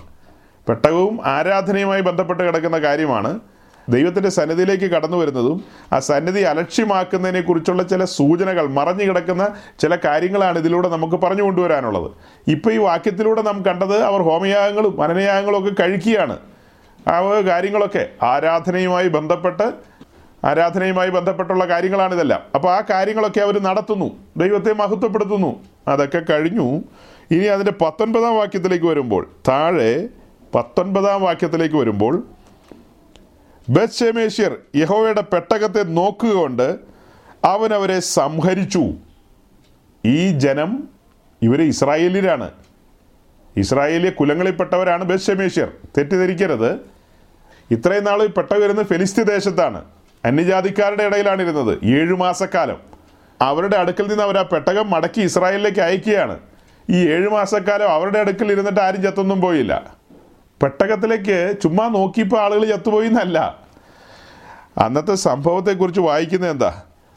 അവൻ ജനത്തിൽ അൻപതിനായിരത്തി എഴുപത് പേരെ സംഹരിച്ചു. ഇങ്ങനെ ഹോവ ജനത്തിലൊരു മഹാസംഹാരം ചെയ്തുകൊണ്ട് ജനം വിലപിച്ചു. അവർ ഭയന്നുപോയി. അഞ്ഞൂറോ ആയിരമൊന്നും അല്ല മരിച്ചത്. അൻപതിനായിരത്തിലധികം ആളുകൾ. അപ്പോൾ ഒരു വലിയ ജനം അവിടെ കൂടി വന്നു. അറിഞ്ഞു കേട്ട് യോശുവായുടെ വയലിൽ ആൾക്കാർ കിടന്നുറങ്ങുന്നൊന്നുമില്ല. അവിടെ അമ്പതിനായിരം പേരൊന്നുമില്ല. അവർ ചുറ്റുമുള്ള ഗ്രാമങ്ങളിലും മറ്റുമൊക്കെ ആയിരിക്കും. ഇതിങ്ങനെ പറഞ്ഞു കേൾക്കുകയാണല്ലോ. പറഞ്ഞു കേട്ട് ആ ശ്രുതി ഇങ്ങനെ പരക്കും. അപ്പം ജനം ഓടിക്കൂടി. അങ്ങനെ അവർ തടിച്ചുകൂടി. അത് എത്ര നേരം കൊണ്ടും എത്ര ദിവസം ഒന്നും നമുക്ക് കാണാൻ പറ്റില്ല. അതൊന്നും അവിടെ വായിക്കുന്നില്ല. ഈ ജനം എത്ര ദിവസം കൊണ്ടാണ് ഓടിക്കൂടിയെന്നൊന്നും. നമ്മുടെ നോട്ടത്തിൽ നമുക്ക് വായിക്കുമ്പോൾ കിട്ടുന്നത് ബസ്ഷേമേഷ്യർ യഹോവയുടെ പെട്ടകത്തിൽ നോക്കുകൊണ്ടെന്ന് പറഞ്ഞാണ് ആ വാക്യം തുടങ്ങുന്നത്. എങ്ങനെയാണ് അവർ നോക്കിയത്? അവർ പെട്ടകം തുറന്നു നോക്കി. അതിന്റെ മൂടി തുറന്നു നോക്കി. കൃപാസനം പൊക്കി നോക്കി. അത് തുറന്ന് അതിനകത്തുള്ള കാര്യങ്ങളിലേക്ക് അവർ നോക്കുക നിമിത്തമാണ് ദൈവത്തിന്റെ കോപം വന്നത്. ദൈവം മറച്ചിട്ടിരിക്കുന്ന കാര്യങ്ങളാണ്. മറച്ചിട്ടിരിക്കുന്ന കാര്യങ്ങൾ അതാണ് സങ്കീർത്തനത്തിലും പിന്നെ ദാവീതും ഒക്കെ പറയുന്നത്. അതായത് മറഞ്ഞിരിക്കുന്ന യഹോവയ്ക്കുള്ളത് വെളിപ്പെട്ടത് നമുക്കുള്ളത്. മറഞ്ഞിരിക്കുന്ന യഹോവയ്ക്ക് വെളിപ്പെട്ടത് നമുക്ക് അതിൽ സന്തോഷിക്കുക. പിന്നീട് ദാവീദ് പറയുന്നുണ്ട് ഞാൻ എന്റെ ബുദ്ധിക്കെത്താത്ത വൻകാര്യങ്ങളിൽ തലയിടുന്നില്ലെന്ന്. ബുദ്ധിക്കെത്താത്ത വൻകാര്യങ്ങളിൽ തലയിടുന്നില്ല. ചിലർ റിസർച്ച് ചെയ്യുന്നുണ്ട് യേശു ക്രിസ്തുവിന്റെ വെളിപ്പെടാത്ത മുപ്പത് വർഷത്തെ ജീവിതത്തിന്റെ ചരിത്രം അറിയാൻ വേണ്ടി. ദൈവം വെളിപ്പെടുത്തുന്നില്ല നീ അത്. ദൈവം വെളിപ്പെടുത്താത്ത കാര്യത്തിൽ റിസർച്ചിനൊക്കെ പോയി തല്ലി മേടിക്കേണ്ട ആവശ്യമുണ്ടോ? നമുക്ക് വെളിപ്പെട്ട അനേക കാര്യങ്ങളുണ്ട്. അതായത് ദൈവം മറച്ചു വെക്കാത്ത ഒത്തിരി വിഷയങ്ങളുണ്ട്. ആ വിഷയങ്ങളെ കണ്ടെത്തുക എന്നുള്ളതാണ് നമ്മുടെ ഉത്തരവാദിത്വം. അതായത് നമ്മളുടെ രക്ഷയും ആത്മീയ വർധനവും. ആദ്യപടി എന്ന് പറയുന്നത് നാം രക്ഷിക്കപ്പെടണം. രക്ഷാമാർഗത്തിലേക്ക് വരണം. വന്നു കഴിഞ്ഞാൽ പിന്നീട് ആത്മീയ വളർച്ച എന്നുള്ളതാണ് പിന്നത്തെ കാര്യം. ആത്മീയ വളർച്ചയ്ക്ക് ഉതകുന്ന കാര്യങ്ങളാണ് നാം വേദപുസ്തകത്തിൽ നിന്ന് ചിന്തിക്കേണ്ടത്. കായിന്റെ ഭാര്യയുടെ പേരെന്താണ്? എനിക്കറിയണം. പുള്ളിയുടെ മക്കൾ ഏത് കോളേജിലാണ് പഠിച്ചത്? ഇതൊക്കെ നമ്മളെന്തിനാ അറിയുന്നത് നമ്മുടെ ആത്മീയ വർധനവിനോ നിത്യതയ്ക്കോ ഇതല്ലോ പ്രയോജനമുള്ള കാര്യമാണോ? കായിന്റെ പെമ്പിളയുടെ പേരറിഞ്ഞിട്ട് നമുക്ക് എന്നാ കാര്യം? അങ്ങനെ ആവശ്യമില്ലാത്ത കാര്യങ്ങളിൽ റിസർച്ചാണ് വർഷങ്ങളോളം റിസർച്ചാണ് പലരും. എന്നാൽ ഇവിടെ ആവശ്യമുള്ള ഒത്തിരി കാര്യങ്ങൾ കിടക്കുകയാണ്. ഏ? അപ്പോൾ ബുദ്ധിക്കെത്താത്ത വൻകാര്യങ്ങളിൽ തലയിട്ട് ചില പുള്ളികൾ എനിക്കിങ്ങനെ വാട്സപ്പിൽ ഇങ്ങനെ അയക്കുമായിരുന്നു ചില കാര്യങ്ങൾ. അതായത് ഈ കൈനും ഒക്കെ ആയിട്ട് ബന്ധപ്പെട്ട കാര്യങ്ങളാണ്. അവൻ നന്നാവാനും അല്ല എന്നെ നന്നാക്കാനും അല്ലെന്ന് എനിക്കറിയാം. അതുകൊണ്ട് ഞാൻ ഒരിക്കൽ എഴുതി സഹോദര എനിക്ക് ഇച്ചിരി ബന്ധപ്പാടൊക്കെ ഉണ്ട്. അതുകൊണ്ട് ചില തിരക്കും കാര്യങ്ങളൊക്കെ ഉണ്ട്. എനിക്കിതിനൊന്നും സമയം കണ്ടെത്താൻ താല്പര്യമില്ല. എനിക്ക് എന്റെതായ കാര്യങ്ങൾ കിടക്കുക അതിന് സമയം തികയുന്നില്ല. അന്നേരമാണ് ഈ നേരം പോക്ക് ചോദ്യങ്ങൾ ഒരാൾ പുറത്തുനിന്ന് കേട്ട എന്താ തോന്നുന്നത് ആ പാസ്റ്ററോട് ഒരു ചോദ്യം ചോദിച്ചിട്ട് അയാൾ മറുപടി പറഞ്ഞില്ലെന്ന്. ഇവന്റെ ചോദ്യം എങ്ങനത്തതാ ഇത്? തലതിരിഞ്ഞ ചോദ്യങ്ങളാന്നേ. ഇത് ആവശ്യമില്ലാത്ത ചോദ്യങ്ങളാണ് ഇത് തല്ലി മേടിക്കാനുള്ളതാണ് ഇവൻ ബെച്ചമേശിലെ പുള്ളിയാ. അവിടുന്ന് വന്ന പാർട്ടിയാ. അതുകൊണ്ടാണ് ഇങ്ങനത്തെ ചോദ്യങ്ങൾ ചോദിക്കുന്നത്. ഗുണകരമായ ചോദ്യങ്ങൾ ചോദിക്ക്. നമുക്ക് ദൈവസന്നതയിൽ ഉത്തരം കണ്ടെത്താം. കർത്താവ് അതിനുള്ള പ്രേരണ ദൈവദാസന്മാർക്ക് കൊടുക്കും അവർക്ക് അതിനുള്ള ഉത്തരം കൊടുക്കും അതവർ പറയും. അല്ലാതെ ഒരു കാര്യമില്ലാത്ത കാര്യങ്ങളൊക്കെ ചോദിച്ചാൽ എന്താ മറുപടി? യെസ് ഇവിടെ ഇവർ ബസമേശ്വർ അവർ പെട്ടകം അതിന് മൂടി പൊക്കി നോക്കി. അത് മാത്രമല്ല പെട്ടകത്തോടുള്ള ബന്ധത്തിൽ ഇസ്രായേലിന് അറിയാവുന്ന കാര്യമുണ്ട്. അതിന് രണ്ട് സൈഡിലേക്കുമുള്ള തണ്ടുകൾ ആ ബാഴ്സ് അത് മാത്രമേ ജനം കാണാറുള്ളൂ. പിന്നെ അതിന്റെ കാൽ താഴെ ഇരിക്കുന്നത് എങ്ങാനും കാണാൻ പറ്റിയാലായി? ഏറ്റവും താഴ്ഭാഗം അത് നിലത്ത് മുട്ടുന്ന ഭാഗം. അതല്ലാതെ പെട്ടകം ഒരു മനുഷ്യന് കാണാൻ പറ്റില്ല. കാരണം പെട്ടകം ഹാൻഡിൽ ചെയ്യുന്ന എങ്ങനെയാണ് നമ്മൾ വായിച്ചിട്ടുള്ളവരാണ് പഠിച്ചിട്ടുള്ളവരാണ്. എന്റെ ചിന്ത ശരിയാണെങ്കിൽ നമ്മൾ മുന്നമേ അത് ഇടയ്ക്ക് എപ്പോഴോ പറഞ്ഞിട്ടുണ്ടെന്നാണ് എന്റെ തോന്നൽ പാളയത്തോടുള്ള ബന്ധത്തിൽ ക്യാമ്പ് മൂവ് ചെയ്യുമ്പോൾ എങ്ങനെയാണെന്ന്. അത് അറിയേണ്ടവർ സംഖ്യാപുസ്തകം നാലാം അധ്യായത്തിന്റെ തുടക്കത്തിലെ വാക്യങ്ങൾ വായിച്ച് പഠിക്കുക. ഇപ്പോഴാരും അതിന് പോകരുത്. അവിടെ എഴുതിയിരിക്കുന്ന കാര്യം അനുസരിച്ച് അഹ്റോന്റെ പുത്രനായ എലയാസർ അതായത് അടുത്ത നിയുക്ത നിയുക്ത കാതോലിക്ക ഏ? നിയുക്ത മഹാപുരോഹിതനായ എലയാസർ കടന്നു വന്ന് തിരശീല അഴിച്ച് പെട്ടകത്തിന് മുകളിലേക്ക് ഇടുന്നു. അതിന് മുകളിൽ നീലശീല ചുവന്ന ശീല തകശ്ശതോൽ എന്നൊക്കെ പറഞ്ഞ് ഇങ്ങനെ പല മൂടുശീലകളിട്ട് മൂടുകയാണ് കവർ ചെയ്യുകയാണ്. ഈ രണ്ട് സൈഡിലേക്കും നീണ്ടു നിൽക്കുന്ന ആ തണ്ട് ആ ബാഴ്സ് അത് മാത്രം അവർക്ക് കാണാൻ കഴിയൂ സാധാരണ ജനങ്ങൾക്ക്. അത് ചുമലിൽ ചുമന്നുകൊണ്ട് പോവുകയാണല്ലോ. അപ്പോൾ അങ്ങനെ ഹാൻഡിൽ ചെയ്യുന്ന പെട്ടകമാണ്. ഇസ്രായേലിന് അറിയത്തില്ലയോ ഇത്? ഇസ്രായേലിന്. ഫെലിസ്തർക്ക് അറിയില്ല കേട്ടോ. ഫെലിസ്റ്റർക്ക് ഇങ്ങനത്തെ കാര്യങ്ങളൊന്നും അറിയില്ല. മൊബിർക്കും അറിയില്ല അമോന്യർക്കും അറിയില്ല അമോലിയർക്കൊന്നും അറിയില്ല. പക്ഷേ ഇവർക്കറിയില്ലേ? ഇത് വർഷങ്ങളായിട്ട് അവിടെ നടുവിലുണ്ടായിരുന്ന പെട്ടകം. ഈ പെട്ടകം എങ്ങനെയാണ് മോശ മുതൽ കൈകാര്യം ചെയ്തെന്നുള്ളത് കേട്ട് കഴിവിയില്ലേ അപ്പോൾ ആ ബോധ്യമില്ലാതെയാണ് ഈ ബച്ചമേശ്വർ ഇത് കൈകാര്യം ചെയ്തത്. ഈ എനിവേ ഉണ്ടായ അപകടം നമ്മൾ കണ്ടു. അപ്പോൾ അത് കഴിഞ്ഞിട്ട് പിന്നത്തേതിൽ നാം കാണുന്നത് ബെച്ചമേശിൽ നിന്ന് പെട്ടകമെടുത്ത് കിരിയത് യൊയാരീം നിവാസികൾക്ക് കൊടുത്തു. അതായത് അവിടെയുള്ള അബീനാദാവിന്റെ വീട്ടിലേക്ക് ഈ പെട്ടകം കൊണ്ടുപോയി. അവിടെ കൊണ്ടുപോയി വെച്ചു. തൽക്കാലം ഇത് അവിടെ ഇരിക്കട്ടെ എന്ന നിലയിൽ അദ്ദേഹത്തിന്റെ വീട്ടിൽ കൊണ്ടുപോയി വെച്ചു. അങ്ങനെ ആ അമീദാദാവിന്റെ വീട്ടിൽ ഏതാണ്ട് ഇരുപത് സംവത്സരം ഇരുന്നു ഏഴാം അധ്യായത്തിലേക്ക് വന്നു കേട്ടോ. ഞാൻ പറയാൻ വിട്ടുപോയി. ഏഴാം അധ്യായത്തിലേക്ക്. ഫസ്റ്റ് സാമുവൽ ചാപ്റ്റർ സെവൻ ഏഴാം അധ്യായത്തിലേക്ക് വരുമ്പോൾ ആദ്യത്തെ വാക്യത്തിലാണ് ഞാൻ പറഞ്ഞത്. പെട്ടകം അബീദാതാവിന്റെ വീട്ടിലേക്ക് കൊണ്ടുവന്നു. അങ്ങനെ പെട്ടകം വെക്കേണ്ടതിന് ആ വാക്യം ഒന്ന് വായിച്ചേ കിരിയത്ത് യെയാരീം നിവാസികൾ വന്ന് യഹോവയുടെ പെട്ടകം എടുത്ത് കുന്നിന്മേൽ അഭിനാദാവിന്റെ വീട്ടിൽ കൊണ്ടുപോയി അവന്റെ മകനായ യെയാസരിനെ ആ, യഹോവയുടെ പെട്ടകം സൂക്ഷിക്കേണ്ടതിന് ശുദ്ധീകരിച്ചു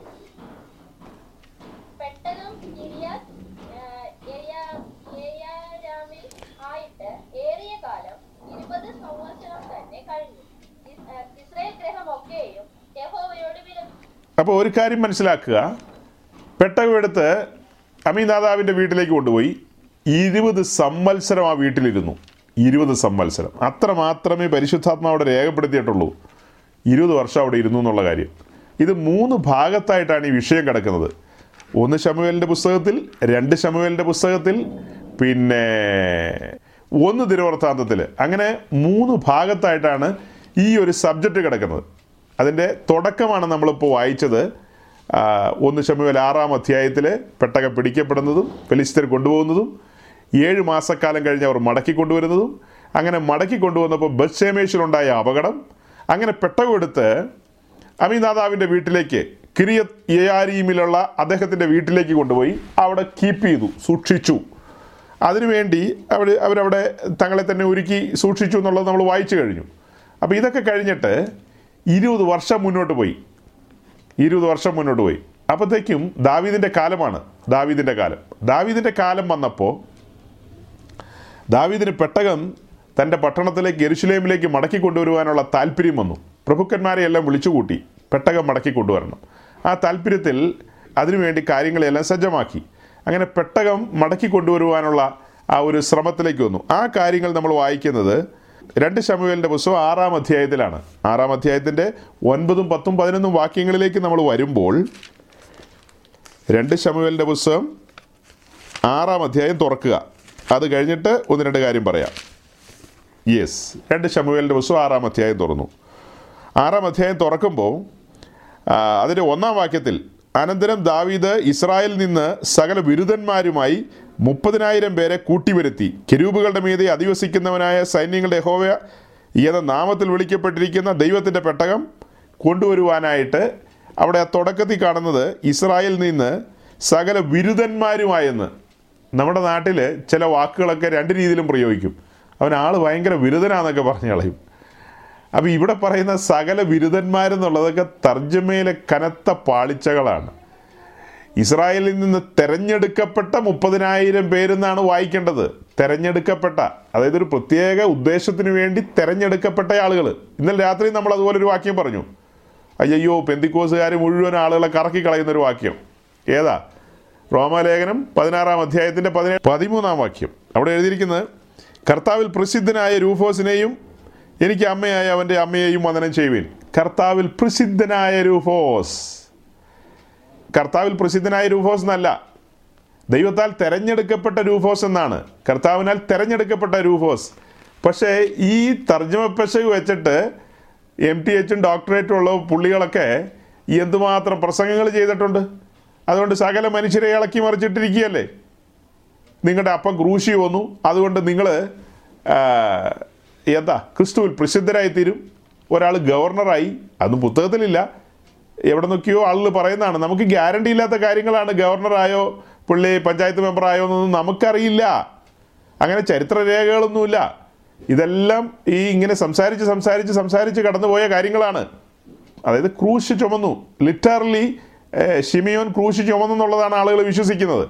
അങ്ങനെ ക്രൂശ് ചുമന്നവന്റെ മക്കൾ ഇങ്ങനെ ആയിത്തീർന്നെങ്കിൽ യേശു കർത്താവ് പറഞ്ഞിട്ടുണ്ട് ക്രിസ്തുവിനെ അനുഗമിക്കാൻ വിളിക്കപ്പെട്ട എല്ലാവരും ക്രൂശ് അത് ലിറ്ററലി അല്ലെന്ന് മാത്രം. അതായത് പർപ്പസ് ഒന്ന് തന്നെയാണ് ലിറ്ററലി എടുക്കുന്ന കാര്യമാണ് ഷിമിയോന്റെ കാര്യത്തിൽ ഇവിടെ കിടക്കുന്നതെങ്കിൽ ഷീമോ ലിറ്ററലി എടുക്കുന്ന കാര്യമാണ് ഷിമോന്റെ കാര്യത്തിൽ ഇവിടെ കിടക്കുന്നതെങ്കിൽ നമ്മുടെ ഓരോരുത്തരുടെ ജീവിതത്തിൽ ആ സെയിം കാര്യം തന്നെയാണ്. നാം നമ്മുടെ പാളയത്തിൽ നിന്ന് ക്രൂശുമായിട്ട് ഗോൽഗോഥായിലേക്ക് പോകണം. നിർബന്ധമാണത്. നാം ക്രൂശ് വഹിച്ച് സഞ്ചരിക്കുന്ന ആൾക്കാരാണ്.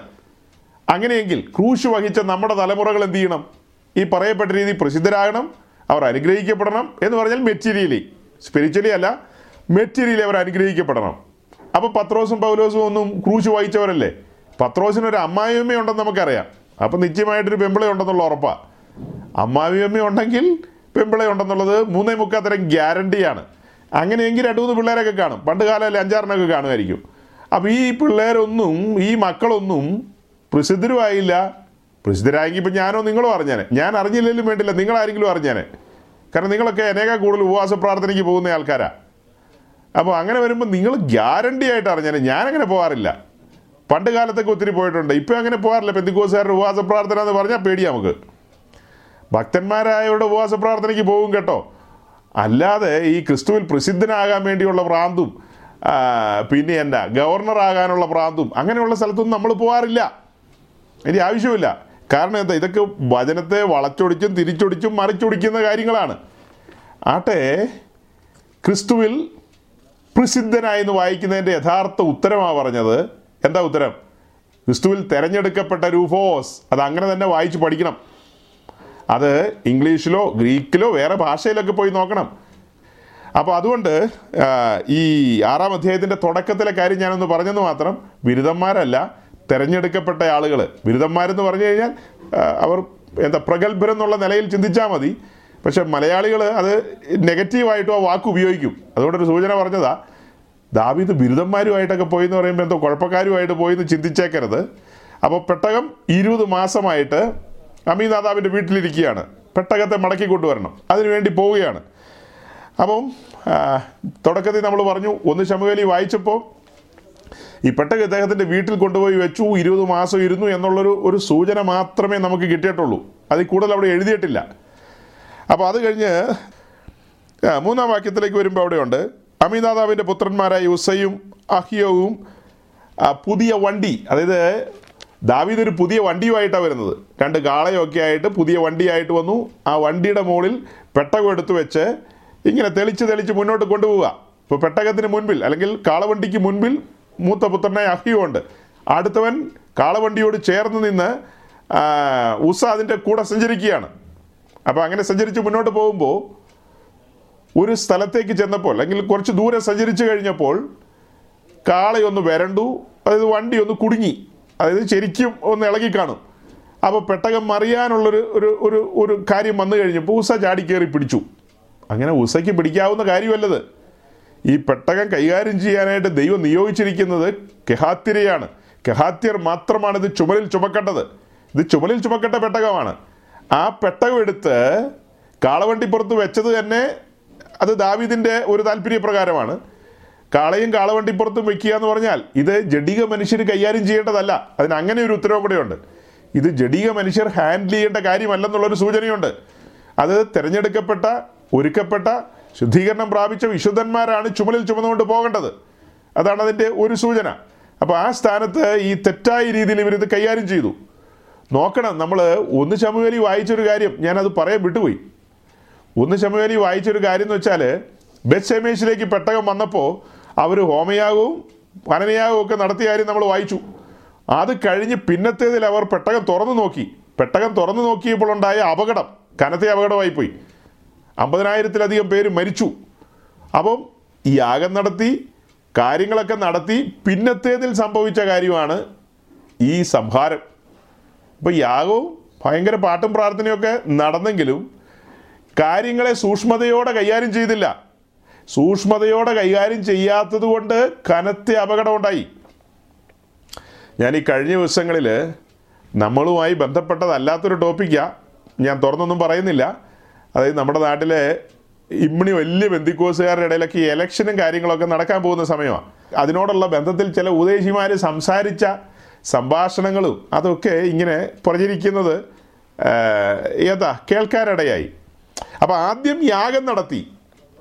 ബസ്സമീശ്വർ നല്ല യാഗമാണ് നടത്തി അല്ല ക്ലിയർ ആയിട്ടുള്ള യാഗം നടത്തി. അത് കഴിഞ്ഞിട്ട് അരുതാത്ത കാര്യത്തിലേക്ക് പോയി. ദൈവത്തിന്റെ പ്രമാണത്തിന് വിരുദ്ധമായ കാര്യത്തിലേക്ക്. പാട്ടും പ്രാർത്ഥനയും ഉപവാസവും ഭയങ്കര സഭായോഗം ഇന്നൊക്കെ തവിട് പിടിയായിരിക്കും പക്ഷേ ഈ ഒരു മണി കഴിഞ്ഞിട്ട് ഞായറാഴ്ചത്തെ ഒരു മണി കഴിഞ്ഞിട്ട് ഇനി അടുത്ത ഇലക്ഷൻ ഡേറ്റ് വരെ ഭയങ്കര കാര്യങ്ങളാണ് ഇനി നടത്തിക്കൊണ്ടിരിക്കുന്നത്. അതായത് വെള്ളിയാഴ്ചയും പ്രാർത്ഥനയുണ്ട് ശനിയാഴ്ചയുണ്ട് ഞായറാഴ്ചയും കൊണ്ടെല്ലാം കഴിയും. പിന്നെ തിങ്കളാഴ്ച മുതൽ എനിക്ക് സിംഹാസനത്തിൽ കയറണം കസേര ഇരിക്കണം പ്രസിഡന്റ് ആകണം സൂപ്രണ്ട് ആകണം എന്ന് വേണ്ട പല പരിപാടിക്കാണ് പോകുന്നത്. അപ്പോൾ യാഗങ്ങൾക്കൊന്നും കുറവില്ല സഹോദരങ്ങളെ. സൂചന ഇതിലൂടെ കിട്ടുന്നത്? പാട്ടും പ്രാർത്ഥനയും ഒക്കെ കണ്ടമാനമുണ്ട്. പക്ഷേ അത് കഴിഞ്ഞിട്ട് പ്രമാണത്തിൽ മുറുകെ പിടിച്ച് നിൽക്കുന്നില്ല. പിന്നെ തന്നിഷ്ടപ്രകാരമാണ് പെട്ടകത്തോട് കൈകാര്യം ചെയ്യുന്നത്.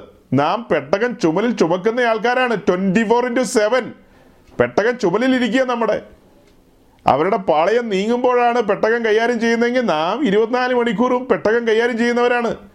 നാം പുതിയ നിയമത്തിന്റെ ആലയമാണ്. നാം പുതിയ നിയമത്തിന്റെ പുരോഹിതന്മാരാണ്. നാം പുതിയ നിയമത്തിലെ കൊഹാത്തിരാണ്. ഇതെല്ലാം നമ്മിൽ കിടക്കുകയാണ്.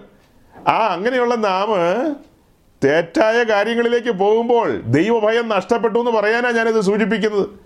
വലിയൊരു സമൂഹത്തെ നയിച്ചുകൊണ്ട് പോകുന്ന അതിലെ ആത്മീയ നേതൃത്വത്തിലിരിക്കുന്ന ആളുകൾ അശേഷം ദൈവഭയമില്ലാതെ ഇങ്ങനെ പോകുമ്പോൾ സങ്കടമുണ്ട്. ഞാൻ ആനന്ദത്തോടെയല്ല ഇതൊന്നും പറയുന്നത്. ദൈവവചനത്തിന്റെ മുന്നിൽ നിന്നുകൊണ്ട് ഇത് ആനന്ദിച്ചുകൊണ്ട് പറയുന്നതല്ല. എത്ര ദുരന്തമാണ്. നമ്മളെല്ലാം ഇതിന്റെ ഭാഗമാണ്. നമ്മൾ ഈ സമൂഹത്തിന്റെ ഭാഗമല്ലേ? ഈ വേർപെട്ടവരുടെ സമൂഹത്തിന്റെ ഭാഗമാണ് നമ്മൾ തന്നെ ഏതെങ്കിലും മരത്തിന്റെ മുകളിലിരിക്കുകയല്ല. അപ്പോൾ ഈ വീണ്ടെടുക്കപ്പെട്ട മനുഷ്യർ സഭയാം ശരീരത്തിന്റെ ഭാഗമായവർ ക്രമപ്രകാരമല്ലാതെ സഞ്ചരിക്കുമ്പോൾ ഉണ്ടാകുന്ന നൊമ്പരത്തിൽ നിന്നാണ് ഞാൻ സൂചിപ്പിച്ചത്. നമുക്ക് നമ്മുടെ ജീവിതത്തിൽ അങ്ങനെയൊന്നും സംഭവിക്കരുത്. അപ്പോൾ ഇവിടെ പെട്ടകമായിട്ട് ഇങ്ങനെ കളവണ്ടിപ്പുറത്ത് പോവുകയാണ്. അമീനാഥാവിന്റെ വീട്ടിൽ ഇരുപത് വർ ഈ അമീനാഥാവിന്റെ വീട്ടിൽ ഈ പറയപ്പെട്ട കാലം മുഴുവനും ഇരുന്നു. ഇരുപത് മാസം എന്നാണോ പറഞ്ഞത് ഇരുപത് വർഷം എന്നാണോ പറഞ്ഞത്? സൗരങ്ങളെ എബി ഞാൻ ഇരുപത് ഇരുപത് മാസം എന്ന് പറഞ്ഞ് തെറ്റിപ്പോയി കേട്ടോ സോറി അതെയോ? ഓക്കെ എന്നാൽ കുഴപ്പമില്ല. എനിക്ക് ഒരു സംശയം വന്നുപോയി ഞാൻ ഇരുപത് മാസം എന്ന് പറഞ്ഞു ഒന്ന് ഇനി ഇരുപത് വർഷക്കാലം അമിതാതാവിന്റെ വീട്ടിൽ പെട്ടകമായിരുന്നു അവന്റെ രണ്ട് മക്കൾ ഒരുത്തൻ മുമ്പിൽ നടക്കുന്നു ഒരുത്തൻ കാളവണ്ടിപ്പുറത്തിരിക്കുന്നു. ഒരുത്തൻ അവിടെ വെച്ച് പരിപാടി തീർന്നു പോയി അപ്പോൾ ഇരുപത് വർഷക്കാലം പെട്ടകം വീട്ടിൽ ഇരുന്നപ്പോൾ ഈ അപ്പൻ മക്കളോട് പറഞ്ഞു കൊടുക്കണ്ടേ കാര്യങ്ങൾ കാര്യങ്ങൾ പറഞ്ഞു കൊടുക്കണ്ടേ? അപ്പോൾ അവിടെ ഈ രണ്ട് ശമുവിൽ ആറാം അധ്യായത്തിന്റെ ഒൻപതാം വാക്യം നമുക്കൊന്ന് വായിക്കാം. രണ്ട് ശമുവിൽ ആറിന്റെ ഒൻപത്. അന്ന് ദാവീദ് യഹോവയെ ഭയപ്പെട്ടു പോയി അതായത് ഈ ഡേഞ്ചർ അപകടം ഉണ്ടായപ്പോൾ ബാക്കി കാര്യങ്ങൾ നമുക്ക് അറിയാവുന്നതാണല്ലോ അന്ന് ദാവീദ് ഭയപ്പെട്ടു പോയെന്ന്. അപ്പോൾ അതിനു മുമ്പ് ഭയപ്പെടുകയായിരുന്നെങ്കിൽ ഒരിക്കലും അദ്ദേഹം ഈ പരിപാടിക്ക് പോകില്ലായിരുന്നു. ഇസ്രായേലിലെ രാജാവിന്റെ ഒരു പ്രത്യേകത ആവർത്തന പുസ്തകത്തിൽ എഴുതിയിട്ടുണ്ട്. അദ്ദേഹം രാജ്യത്വം ഏറ്റെടുക്കുമ്പോൾ ന്യായപ്രമാണ പുസ്തകത്തിന്റെ ഒരു കോപ്പി കയ്യിൽ വേണമെന്നാണ് എഴുതിയിരിക്കുന്നത്. ഒരു കോപ്പി നിശ്ചയമായി അദ്ദേഹത്തിന്റെ കയ്യിൽ വേണം. അത് എന്തിനാ പൂജിക്കാനല്ല. തുറന്ന് വായിക്കാൻ പഠിക്കാൻ. എങ്ങനെ ഇസ്രായേലിൽ ന്യായപാലനം ചെയ്യാം? എങ്ങനെ യഹോവയുടെ സന്നിധിയിൽ വരാം? എങ്ങനെ ദൈവാലയവുമായി ബന്ധപ്പെട്ട കാര്യങ്ങൾ കൈകാര്യം ചെയ്യാം? ഈ കാര്യത്തെക്കുറിച്ചൊക്കെ നല്ല ബോധ്യം വേണം ഇസ്രായേലിലെ രാജാവിന്. ഈ ബോധ്യമുണ്ട് ദാവീദിന്. ഞാൻ വിശ്വസിക്കുന്ന അങ്ങനെയാണ്. ദാവീദിന് ഈ കാര്യത്തിൽ നല്ല ബോധ്യമുണ്ട്. ഏതോ ഒരു നിമിഷത്തിൽ ഒരു ദുർബല നിമിഷത്തിൽ ബോധം പോയതാണ്. അല്ലാതെ ഈ കാര്യത്തെക്കുറിച്ച് അറിവില്ലാത്ത ആളല്ല ദാവീദ്. നമ്മളെല്ലാവരേക്കാൾ കൂടുതൽ ന്യായപ്രമാണത്തെക്കുറിച്ച് അറിവുള്ള ആൾ തന്നെയാണ് പുള്ളി. പക്ഷെ ഈ പറയപ്പെട്ട സമയത്ത് പുള്ളിക്ക് അങ്ങനെ ഒരു ചിന്ത വന്നു. യഹോവയുടെ പെട്ടകം കാളവണ്ടിപ്പുറത്ത് വെച്ച് കൊണ്ടുവരാം. ഇത്രയും ദൂരമല്ലേ? ഇത് ചുമന്നോണ്ട് വരണ്ട. ഒരു സഹായം കാളവണ്ടി ഇരിക്കട്ടെ എന്ന് ചിന്തിച്ചു കാണും. ഒരു ലാഘവത്വം കടന്നു വന്നതാ സഹോദരങ്ങളെ. ഒരു ലാഘവത്വം. നിങ്ങൾ അങ്ങനെ മനസ്സിലാക്കിയാൽ മതി. ഒരു ലാഘവത്വം കടന്നു വന്നു. ആ ലാഘവത്വം നിമിത്തമാണ് കാളവണ്ടിയായിട്ട് പോയത്. ഉസ കയറി പിടിച്ചു. ഉസയ്ക്ക് പോയി. അത്ര തന്നെ. അപ്പോൾ യഹോവയെ ആ, സംഭവത്തിന് ശേഷം ദാവീദ് യഹോവയെ ഭയപ്പെട്ടെന്നാണ് വായിക്കുന്നത്. അത് കഴിഞ്ഞ് യഹോവയുടെ പെട്ടകം എന്റെ അടുക്കൽ എങ്ങനെ കൊണ്ടുവരേണ്ടു എന്ന് അവൻ പറഞ്ഞു. അങ്ങനെ യഹോവയുടെ പെട്ടകം ദാവീദിന്റെ നഗരത്തിലേക്ക് കൊണ്ടുവന്നില്ല. പിന്നീട് ആ പെട്ടകം എന്ത് ചെയ്യുന്നു എന്നുള്ളത് അതിന്റെ പത്താം വാക്യത്തിലുണ്ട്. ദാവീദ് അതിനെ ഗിത്തിനായ ഓബേദേദോമിന്റെ വീട്ടിൽ കൊണ്ടുപോയി വെച്ചു. ദാവീദ് അതിനെ ഗിത്തിനായ ഓബേദേദോമിന്റെ വീട്ടിൽ കൊണ്ടുപോയി വെച്ചു. യഹോവയുടെ പെട്ടകം ഗിദ്ദിനായ ഓബേദേദോമിന്റെ വീട്ടിൽ മൂന്ന് മാസം ഇരുന്നു. എന്നിട്ട് അടുത്ത ലൈൻ യഹോവ ഓബേദേദോമിനെയും അവന്റെ കുടുംബത്തെയും ഒക്കെയും അനുഗ്രഹിച്ചു. ഇതേ കാര്യം തന്നെ നമ്മൾ ഒന്ന് ദിനവൃത്താന്ത പുസ്തകം പതിമൂന്നാം അധ്യായത്തിൽ കാണുന്നുണ്ട്. അതും കൂടെ ഒന്ന് നോക്കിയേക്കാം. ഒന്ന് ദിനവൃത്താന്ത പുസ്തകം പതിമൂന്നാം അധ്യായം. ഫസ്റ്റ് ക്രോണിക്കൽ ചാപ്റ്റർ തേർട്ടീൻ പതിമൂന്നാം അധ്യായത്തിൽ ഈ കാര്യങ്ങളെല്ലാമാണ് അതിന്റെ തുടക്കം മുതൽ പറഞ്ഞു വരുന്നത്. അങ്ങനെ പറഞ്ഞു വന്ന് ഈ പ്രതിസന്ധിയൊക്കെ ഉണ്ടായതിന് ശേഷം അന്ന് അതിന്റെ പന്ത്രണ്ടാം വാക്യത്തിൽ വരുമ്പോൾ അവിടെയും ഉണ്ട്. അന്ന് ദാവീദ് യഹോവയെ ഭയപ്പെട്ടു പോയി. അത് കഴിഞ്ഞ് പതിമൂന്നാം വാക്യത്തിലേക്ക് വരുമ്പോൾ അങ്ങനെ ദാവീദ് പെട്ടകം തന്റെ അടുക്കൽ യഹോവയുടെ നഗരത്തിൽ കൊണ്ടുവരുവാൻ കൊണ്ടുവരാതെ ഗിത്തിനായ ഓബേദേദോമിന്റെ വീട്ടിലേക്ക് മാറ്റിക്കൊണ്ടുപോയി. ദൈവത്തിന്റെ പെട്ടകം ഓബേദേദോമിന്റെ കുടുംബത്തോടു കൂടെ മൂന്ന് മാസം അവന്റെ വീട്ടിലിരുന്നു. യഹോവ ഓബേദേദോമിന്റെ കുടുംബത്തെയും അവനുള്ള സകലത്തെയും അനുഗ്രഹിച്ചു. ഞാൻ എന്താ ഇതിലൂടെ പറയാൻ ആഗ്രഹിച്ചതെന്ന് ചോദിച്ചാൽ ഇരുപത് വർഷക്കാലം അമീനാദാവിന്റെ വീട്ടിലിരുന്നിട്ട് ഒരു പ്രയോജനം ഉണ്ടായില്ല. യാതൊരു മാറ്റവും ഉണ്ടായില്ല. അതേസമയം മൂന്ന് മാസക്കാലം ഈ ഗിത്തിനായ ഓബേദേദോമിന്റെ വീട്ടിലിരുന്നപ്പോൾ ദൈവത്തിന്റെ പരിശുദ്ധാത്മാവ് രണ്ട് ഭാഗത്ത് എഴുതിയിരിക്കുകയാണ്. ഏതെങ്കിലും ഒരു സ്ഥലത്തല്ല എഴുതി രണ്ട് സ്ഥലത്ത് ഒരുപോലെയാണ് എഴുതിയിരിക്കുന്നത്. ശമുവേലിന്റെ പുസ്തകത്തിലും ദിനവൃത്താന്ത പുസ്തകത്തിലും അദ്ദേഹം അദ്ദേഹത്തെയും കുടുംബത്തെയും ദൈവം അനുഗ്രഹിച്ചെന്ന്. എന്ന് പറഞ്ഞാൽ പഴയ നിയമ കാലഘട്ടത്തിലുള്ള എല്ലാ നിലകളിലുമുള്ള ആ അനുഗ്രഹങ്ങൾ ആ കുടുംബത്തിന് സിദ്ധിച്ചു. ദൈവകൃപ അവരുടെ മേൽ വ്യാപരിച്ചു. അതേസമയം ഇരുപത് വർഷക്കാലം ഇരുന്നു. ഒരു പ്രയോജനം ഉണ്ടായില്ല. എന്താണ് ഇതിൽ നിന്ന് കിട്ടുന്ന ഉത്തരം? അനേകർ വിശ്വാസമാർഗത്തിൽ വന്നിട്ട് ഇരുന്നൂറ്റമ്പത് കൊല്ലമായി. നട്ടപ്പ് ഒരു കൊട്ട കിളച്ചപ്പ് ഒരു കൊട്ട പറിച്ചപ്പ് ഒരു കൊട്ട അങ്ങനെ കണ്ടൊരു ചൊല്ലുണ്ടല്ലോ. ഇത് നൂറ്റാണ്ടുകളായിട്ട് നമ്മൾ വിശ്വാസത്തിൽ വന്നിട്ടുണ്ട്. ഇത്രയും വർഷക്കാലം പെട്ടകം വീട്ടിലിരുന്നു. പെട്ടകം വീട്ടിലിരിക്കുക എന്ന് പറഞ്ഞാൽ ബലത്തിൻ പെട്ടകമാണ്. ബലത്തിൻ പെട്ടകം. ഈ പെട്ടകം ഫെലിസ്ത്യ ദേശത്ത് നിന്ന് വണ്ടിയുടെ പുറത്ത് വെച്ചിട്ട് ആ പശുക്കളെ കൊണ്ട് ആ മൃഗങ്ങളെ കൊണ്ട് നടത്തിച്ചു കൊണ്ടുവന്നല്ലോ. അത് നടത്തിച്ചു കൊണ്ടുവന്നപ്പോൾ കൃത്യമായി ഇസ്രായേലിന്റെ ദേശത്തേക്ക് കടന്നു വരികയും ബെത്ഷേമേഷിൽ എത്തുകയും കാളെ അവിടെ നിൽക്കുകയൊക്കെ ചെയ്ത കാഴ്ച നമ്മൾ കാണുകയാണ്. അതായത് പെട്ടകത്തിൽ നിന്ന് സിഗ്നൽ കിട്ടുകയല്ലേ മൃഗത്തിന്? സൃഷ്ടാവായ ദൈവം അതിനോട് ഇടപെടുകയല്ലേ? നേരെ നടന്നോ? ഇടത്തോട്ടും വലത്തോട്ടൊന്നും നോക്കിയില്ലെന്നൊക്കെ വായിക്കുന്നുണ്ട് അവിടെ. വാക്യങ്ങൾ മുഴുവനോട് ഞാൻ വായിപ്പിച്ചില്ലെന്നേ ഉള്ളൂ. ഈ മൃഗം ഇടത്തോട്ടോ വലത്തോട്ടോ ഒന്നും നോക്കിയില്ല. നേർരേഖയിൽ സഞ്ചരിച്ചു. ഈ പറയപ്പെട്ട സ്ഥലത്ത് യോശുവായുടെ വയലിൽ എത്തിയപ്പോൾ അത് അവിടെ നിന്നു. കാരണം എന്താ? മെസ്സേജ് കിട്ടുന്നുണ്ട് അതിന്. ബോധ്യങ്ങളെ കിട്ടുന്നുണ്ട്. അതിനനുസരിച്ച് ആ മൃഗം കൈകാര്യം ചെയ്തു. അപ്പോൾ ഈ പെട്ടകം വീട്ടിലിരുന്ന് കഴിഞ്ഞാൽ അമിനാദാവിന്റെ വീട്ടിലിരുന്ന് കഴിഞ്ഞാൽ മൂത്തവനും ഇളയവനും ഒന്നും ബോധം ഉണ്ടാവില്ലേ? അതെന്താ മൂത്തവനും ഇളയവനും ഒന്നും ബോധമില്ലാത്ത? ഇത്രയും വർഷക്കാലമായില്ലേ ഊവേ പെട്ടകം വീട്ടിലിരിക്കുന്നു ഇനി ദാവീദല്ല? ദാവീദിന്റെ അപ്പുറത്തുള്ള ദാവീദ് വന്നാലും ദാവീദിന്റെ മുതുമുത്തച്ഛൻ വന്നിട്ട് കാളവണ്ടിയായിട്ട് വന്നാലും ഇങ്ങോട്ട് കയറ്റി വെച്ചോളാൻ പറഞ്ഞ വേറെ പണി നോക്കാൻ പറയണമായിരുന്നു നീ എന്താ പറയാഞ്ഞേ? അമീനാദാവേ നീ എന്താ പറയാഞ്ഞേ? അല്ല അത് റവറന്റ് പാസ്റ്ററാണ് ദാവീദ്. റവറന്റാണ് അതിന് അല്ല പുള്ളി ഒരു കാളവണ്ടിയായിട്ട് വരുമ്പോൾ നമ്മൾ എങ്ങനെ നിരസിക്കുന്നത്? മുഖത്ത് നോക്കി എങ്ങനെയാ പറയുന്നത്? അതുകൊണ്ട് ഞങ്ങൾ കാളവണ്ടിപ്പുറത്തേക്ക് പെട്ടകം കയറ്റി വെച്ച് കൊടുത്തു. പോരാത്തിനൊരു മോനെയും കൂടെ പറഞ്ഞയച്ചു. എങ്ങനെയുണ്ട്? ചിലർ തങ്ങളുടെ മക്കളെയൊക്കെ ചില റവറന്റുമാരുടെ കൂട്ടത്തിലയക്കും അവൻ മുടിഞ്ഞു പോകും. അത്ര തന്നെ. പ്രമാണപ്രകാരം ദൈവത്തെ ആരാധിക്കുകയും ദൈവത്തെ സേവിക്കുകയും ചെയ്യാത്തവന്റെ കൂട്ടത്തിൽ തലമുറകളെ അയച്ചു കഴിഞ്ഞാൽ അതിന് വേണമെങ്കിൽ ഇങ്ങനെ പറയാം. ഗുണമില്ലാത്ത ബൈബിൾ സ്കൂളുകളിലേക്കൊക്കെ ചിലർ പിള്ളേരെ അയക്കും. തിരിച്ചു വരുമ്പോൾ അവൻ നിരീശ്വരവാദിയായിട്ട് വരും. ഞാനൊരു ബൈബിൾ സ്കൂളിൽ കുറച്ചു കാലം പഠിച്ചതാണ് അസംബ്ലി ഓഫ് ഗോഡ് അതിൽ അവിടെ പഠിപ്പിച്ചുകൊണ്ടിരുന്നൊരു വിദ്വാൻ പുള്ളി നിരീശ്വരവാദിയാണ് പുള്ളി എന്ന് സ്ഥാപിക്കാൻ ശ്രമിക്കുന്ന ദൈവം ഇല്ലെന്നുള്ളതാണ് ഇടികൂടി ഞാൻ മടുത്തു. ദൈവം ഇല്ലെന്നുള്ളത്. പുള്ളി പാരമ്പര്യ പെന്തിക്കോസുകാരനാണ് ഇപ്പം പുള്ളി അതിലെ ഒരു ഒരു ചർച്ചിന്റെ പാസ്റ്ററായിട്ടും ഇരിപ്പുണ്ട്. പുള്ളി ഒരു നിരീശ്വരവാദിയാണ് ഞങ്ങൾക്ക് എല്ലാം മനസ്സിലായ കാര്യമാണ് അപ്പോൾ പഠിക്കുന്ന മറ്റു പിള്ളേരൊന്നും വലിയ ബഹളം വെക്കാൻ പോകാതിരുന്നത് ഇങ്ങനെ അതുപോലത്തെ ഒരു സൈസാ. നമ്മൾ നമ്മുടെ തലമുറകളെയൊക്കെ ഇങ്ങനെയുള്ള സ്ഥലങ്ങളിലേക്കൊക്കെ അയക്കുമ്പോൾ സൂക്ഷ്മബുദ്ധിയോടെ അയക്കണം ആലോചിച്ച് അയക്കണം. തിരിച്ചു വരുമ്പോൾ പഴയ കോലത്തിൽ വരുമെന്ന് പറയാൻ പറ്റില്ല. അലക്ഷ്യമായി ഈ പെട്ടകം കൈകാര്യം ചെയ്യുന്നവരുമായിട്ട് കൂട്ടായ്മ ആചരിച്ചാൽ നമുക്ക് നമ്മുടെ ഉസാമാരെ നഷ്ടപ്പെടും. ഉസാമാരെ നഷ്ടപ്പെടാതിരിക്കണമെങ്കിൽ നാം സൂക്ഷ്മതയോടെ ആയിരിക്കണം. പക്ഷെ എനിക്കതിനകത്ത് ഈ കഴിഞ്ഞ ഒരാഴ്ചക്കാലം ഞാൻ ഈ വിഷയം ഇങ്ങനെ ചിന്തിക്കുന്നുണ്ട്. ഇരുപത് വർഷക്കാലം ആ വീട്ടിലിരുന്നിട്ട് എന്തുകൊണ്ട് ദൈവാത്മാവ് എഴുതിയില്ല? ആ കുടുംബത്തെ ദൈവം അനുഗ്രഹിച്ചെന്നോ? ദൈവികമായ എന്തെങ്കിലും ഒരു ബെനിഫിറ്റ് അവർക്ക് ലഭിച്ചെന്നോ? ഒരു സൂചന ഇതിനകത്തില്ല. അതേസമയം വെറും മൂന്ന് മാസക്കാലമാണ് ഓവേദേദോമിന്റെ വീട്ടിലിരുന്നത്. എടുത്തെടുത്ത് എഴുതിയിരിക്കുകയാണ്. ദൈവത്തിന്റെ പ്രസാദം ആ കുടുംബത്തിന് മേൽ വന്നെന്നുള്ളതാണ് അതിൽ നിന്ന് നമുക്ക് മനസ്സിലാകുന്നത്. എടുത്തെടുത്ത് എഴുതിയിരിക്കുകയാണ്. ആ കുടുംബം അനുഗ്രഹിക്കപ്പെട്ടെന്ന്.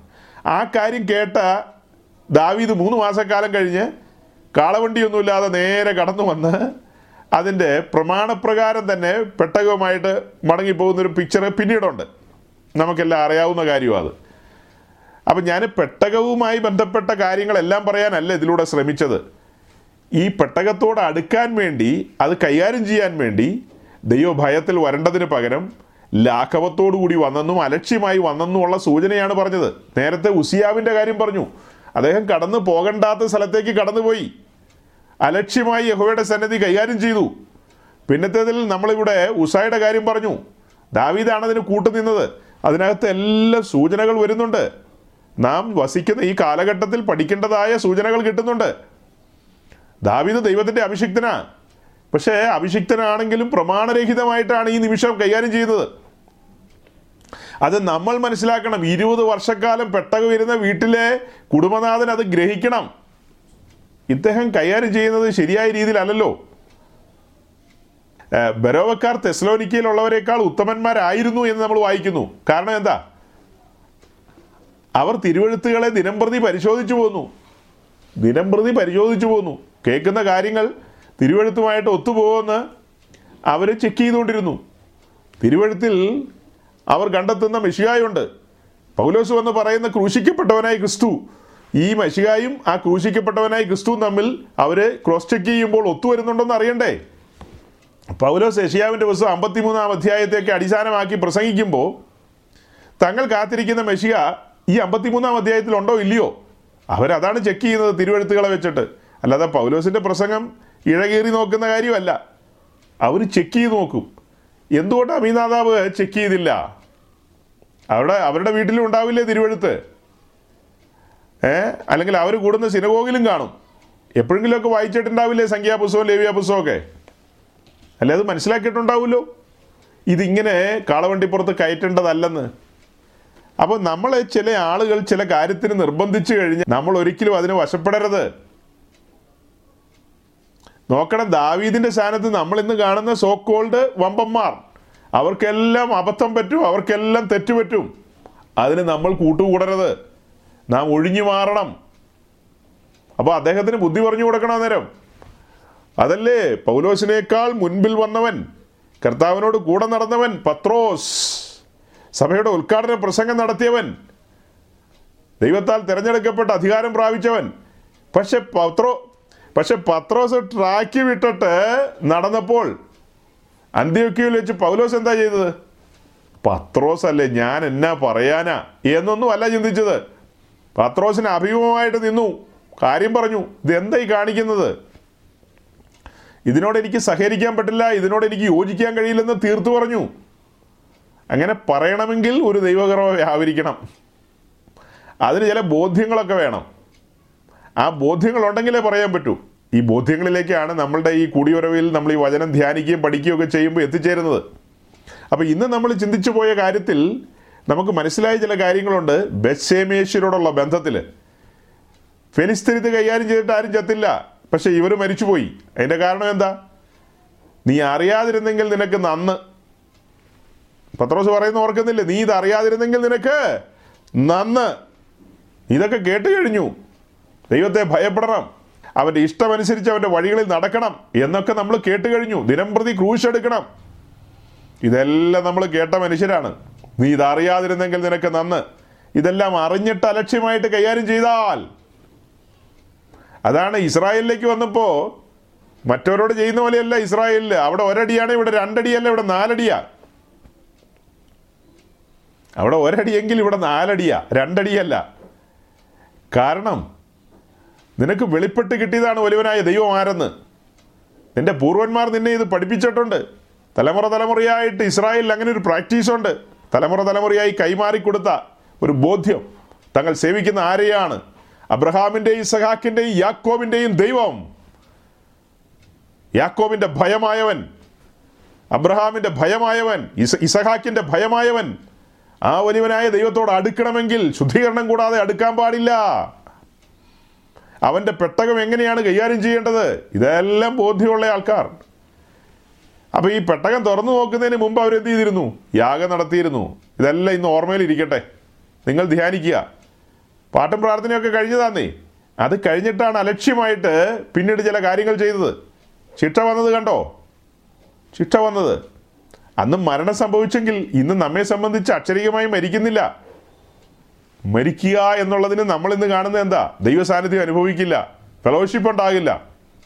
ദൈവമായിട്ടുള്ള ഫെലോഷിപ്പ് നമുക്ക് യഥാസമയം ലഭിക്കാതെ പോകും. ലൈൻ കട്ടായി പോകുന്ന ചുരുക്കം. അതാണ് ഇന്ന് സംഭവിക്കുന്നത്. അത് കഴിഞ്ഞ് നമ്മൾ രണ്ടുപേരെ പരിചയപ്പെട്ടു. അമീനാദാബ് ഇരുപത് വർഷക്കാലം പെട്ടകം ഹോൾഡ് ചെയ്ത മനുഷ്യൻ. ഒരു തരിമ്പും പ്രയോജനം ഉണ്ടായില്ല. ഒരു തരിമ്പും. ഓർത്തഡോക്സ് ആയിരുന്നു പണ്ട്.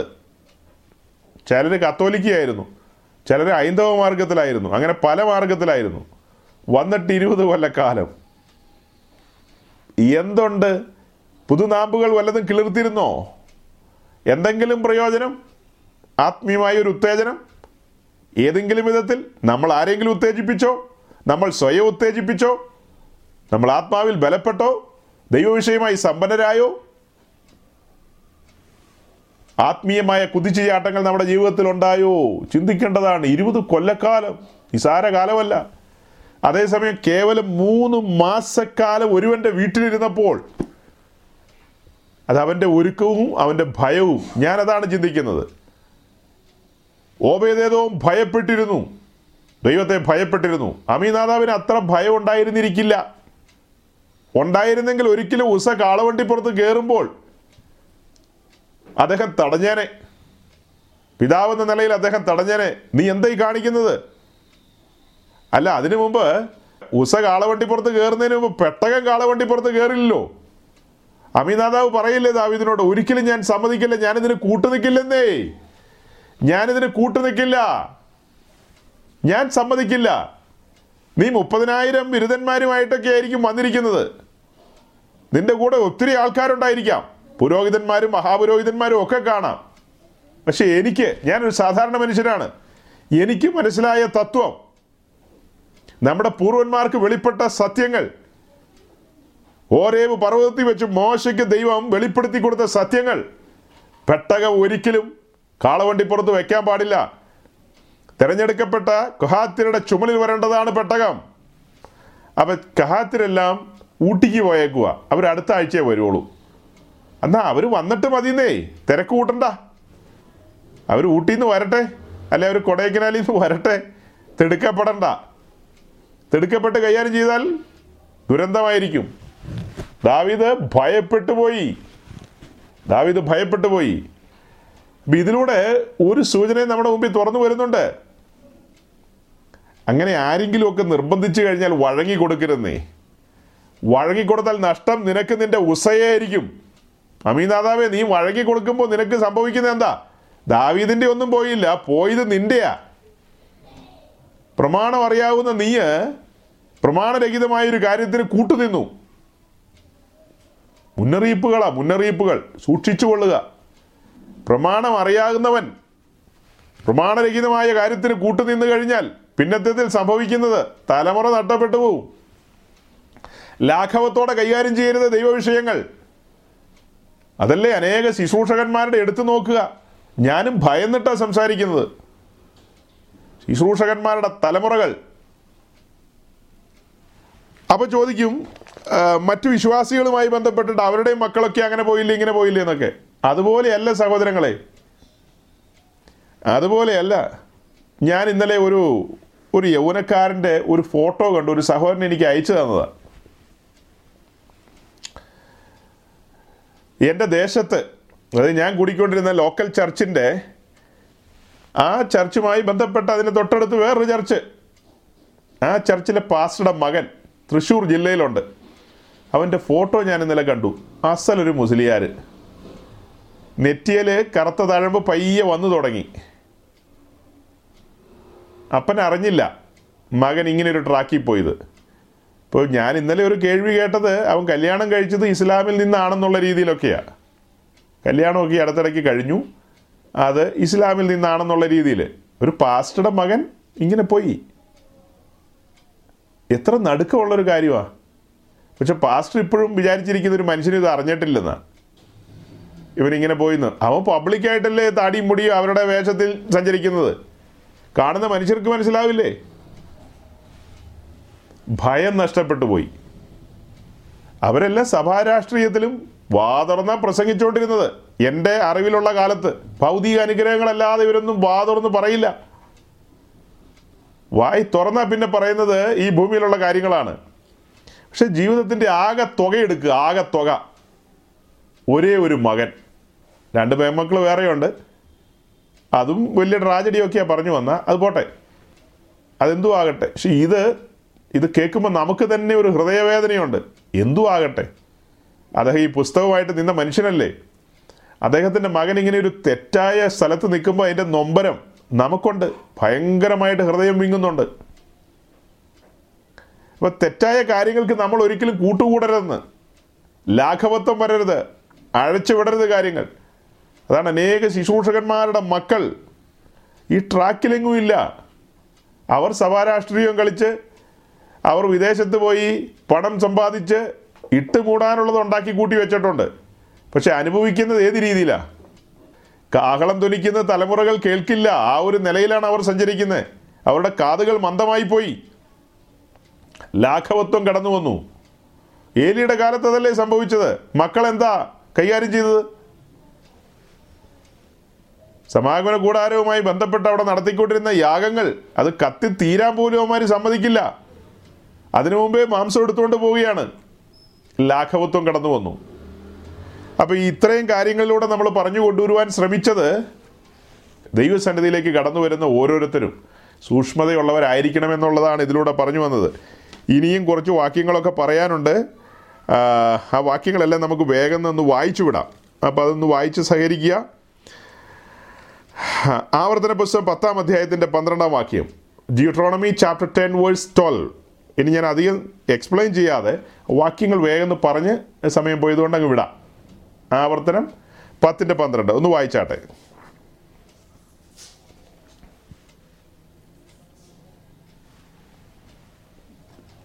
ആകയാൽ ഇസ്രായേലേ നിന്റെ ദൈവമായ യഹോവയെ ഭയപ്പെടുകയും അവന്റെ എല്ലാ വഴികളിലും നടക്കുകയും അവനെ സ്നേഹിക്കുകയും നിന്റെ ദൈവമായ യഹോവയെ പൂർണ ഹൃദയത്തോടും പൂർണ മനസ്സോടും കൂടെ സേവിക്കുകയും ഞാൻ ഇന്ന് നിന്ന- നിന്നോട് ആജ്ഞാപിക്കുന്ന യഹോവയുടെ കൽപ്പനകളും ചട്ടങ്ങളും നിന്റെ നന്മയ്ക്കായി പ്രമാണിക്കുകയും വേണം എന്നല്ലാതെ നിന്റെ ദൈവമായ യഹോവ നിന്നോട് ചോദിക്കുന്നത് എന്ത് ഈ വാക്യത്തിൽ നമ്മൾ യഹോവയെ സ്നേഹിക്കുകയും സേവിക്കുകയും ചെയ്യണമെന്നുള്ള കാര്യമൊക്കെ വായിക്കുന്നുണ്ട്. എന്നാൽ ആ വാക്യം തുടങ്ങുന്നത് എങ്ങനെയാ?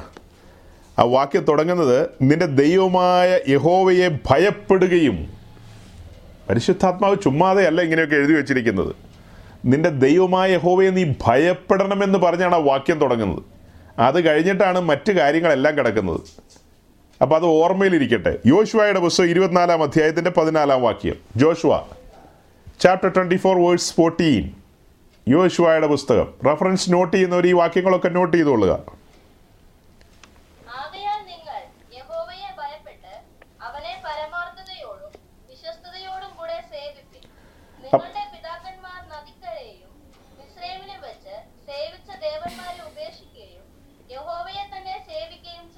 യെസ് അതായത് നിങ്ങൾ യഹോവയെ സ്നേഹിക്കുകയും സേവിക്കുകയും ഒക്കെ ചെയ്യുന്ന കാര്യം യോശുവ പറഞ്ഞു വരികയാണ്. പക്ഷെ തുടങ്ങുന്നത് എങ്ങനെയാ? നിങ്ങൾ യഹോവയെ ഭയപ്പെട്ടെന്നും പറഞ്ഞ അവിടെയും തുടങ്ങുന്നത്. ഈ രണ്ട് വാക്യങ്ങളിൽ നമ്മളതാ കാണുന്നത്. യഹോവയെ ഭയപ്പെടുക. അപ്പോൾ ദൈവത്തെ ഭയപ്പെടുക. ഇത് സാധാരണ നമ്മൾ വായിക്കുമ്പോൾ നമുക്ക് അങ്ങനെ അങ്ങ് ക്ലിക്കാകില്ല. അതിനല്ലേ പൊരുൾ തിരിക്കാൻ ദൈവം തന്റെ ദാസന്മാരെ നിർത്തിയിരിക്കുന്നത്? അങ്ങനെ പൊരുൾ തിരിച്ചു കൊണ്ടുവരുമ്പോഴാണ് അതിന്റെ ആ ഒരു കറക്റ്റ് മീനിങ്ങിലേക്ക് നാം വരികയാണ്. അതിലൊരു കൊച്ചു ഡെപ്താണ് പറഞ്ഞത്. പല കാര്യങ്ങൾ വാക്യത്തിനകത്ത് കിടപ്പുണ്ടെങ്കിലും തുടങ്ങുന്നത് എങ്ങനെയാണ് നമ്മുടെ ഗസീയ ജീവിതത്തിന്റെ തുടക്കം എങ്ങനെയായിരിക്കണം? ദൈവത്തെ ഭയപ്പെട്ടുകൊണ്ടായിരിക്കണം. അതുകൊണ്ടാണ് സദർശിവാക്യത്തിൽ പറയുന്നത് യഹോവ ഭയം ജ്ഞാനത്തിന്റെ ആരംഭമെന്ന്. ആത്മീയമായി നാം ജ്ഞാനികളായി തീരണമെങ്കിൽ എല്ലാ നിലയിലും ആകട്ടോ. ആത്മീയമായി മാത്രമല്ല സകല നിലകളിലും ജ്ഞാനികളായി തീരണമെങ്കിൽ ദൈവത്തെ ഭയപ്പെടണം. ഞാൻ എന്റെ ജീവിതത്തിൽ ദൈവത്തെ ഭയപ്പെടാൻ ആരംഭിച്ചത് മുതലാണ് എനിക്ക് ദൈവവചനത്തിന്റെ തത്വങ്ങളും വ്യവസ്ഥകളും വെളിപ്പെട്ട് കിട്ടിയത്. ഈ സത്യമാർഗത്തിലേക്ക് കടന്നു വരുന്നതിന് മുമ്പ് ക്രിസ്തീയ ലോകത്ത് ജനിച്ചു വളർത്തപ്പെട്ടെങ്കിലും ഒരു വക എനിക്കറിയില്ലായിരുന്നു. ആത്മീയ വിഷയങ്ങളെക്കുറിച്ച് ക്രിസ്ത്യാനിത്വത്തെക്കുറിച്ച് എനിക്ക് ഒന്നും അറിയില്ലായിരുന്നു. വട്ടപൂജ്യം തന്നെ വേണേൽ വിളിക്കാം. അങ്ങനത്തെ ഒരു സിറ്റുവേഷൻ ആയിരുന്നു. എന്നാൽ ദൈവം കൃപയാൽ രക്ഷിച്ചു. തന്റെ രാജ്യത്തിൽ കൊണ്ടുവന്നു. അവനെ ഭയപ്പെടുവാൻ തക്കവണ്ണം ബോധ്യങ്ങളെ നൽകി. പിന്നത്തേതിൽ പിന്നത്തേതിലാണ് ദൈവം തന്റെ വചനത്തിന്റെ ഏടുകൾ തുറന്നു തുറന്നു തന്നത്. അടുക്കടുക്കായിട്ട് തുറന്നു തന്നത്. മുഴുവൻ തന്നെന്നല്ല ചില സൂചനകൾ. അപ്പോൾ അങ്ങനെ പല കാര്യങ്ങളും വായിക്കുമ്പോൾ ഇപ്പോൾ ഞാൻ പറഞ്ഞ ഈ ഒരു കാര്യം തന്നെ നിങ്ങൾ ചിന്തിച്ച് ഈ രണ്ട് വാക്യം വായിച്ചപ്പോൾ അതിന്റെ തുടക്കത്തിലെ സൂചനയാണ് തന്നത്. ദൈവത്തെ ഭയപ്പെടണം. നിങ്ങൾ നിങ്ങളുടെ ജീവിതത്തിൽ ആ ഒരു നിലയിലേക്ക് ആ സമർപ്പണത്തിലേക്കും ദൈവഭയത്തിലേക്കും സഞ്ചരിച്ചു നോക്കിയേ. വരും കാലങ്ങളിൽ നിങ്ങൾക്ക് ഒരു സാക്ഷ്യം പറയുവാനുണ്ടാകും. അല്ലെങ്കിൽ ഏതെങ്കിലും കാലത്ത് ഏതെങ്കിലും ദേശത്ത് വെച്ച് തമ്മിൽ കണ്ടു കഴിഞ്ഞാൽ നിങ്ങൾക്ക് പറയാൻ കഴിയും ദൈവദാസനെ അന്ന് ആ കേട്ട കാര്യങ്ങൾ ഞാൻ എന്റെ ജീവിതത്തിൽ കൊണ്ടുവന്നു. ഞാൻ എന്റെ കുടുംബത്തിൽ ഞാൻ എന്റെ തലമുറകളുടെ മുമ്പിൽ ഞാൻ എന്റെ ദേശത്ത് ഞാൻ എന്റെ പ്രാദേശിക സഭയിൽ മാതൃകയോടെ ദൈവത്തെ ഭയപ്പെടുന്നവനായി ജീവിച്ചു. എന്ന് പറഞ്ഞാൽ ദൈവത്തെ ഭയപ്പെടുക എന്ന് പറഞ്ഞാൽ ഇങ്ങനെ ഇരുന്ന് പറച്ചുകൊണ്ടിരിക്കുക എന്നല്ലല്ലോ അർത്ഥം. അതിന്റെ അർത്ഥം എന്താ?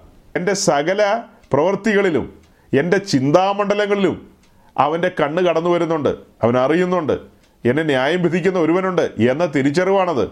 ആ തിരിച്ചറിവിലേക്ക് വരുമ്പോൾ ഞാൻ കണക്ക് പറയേണ്ടി വരും.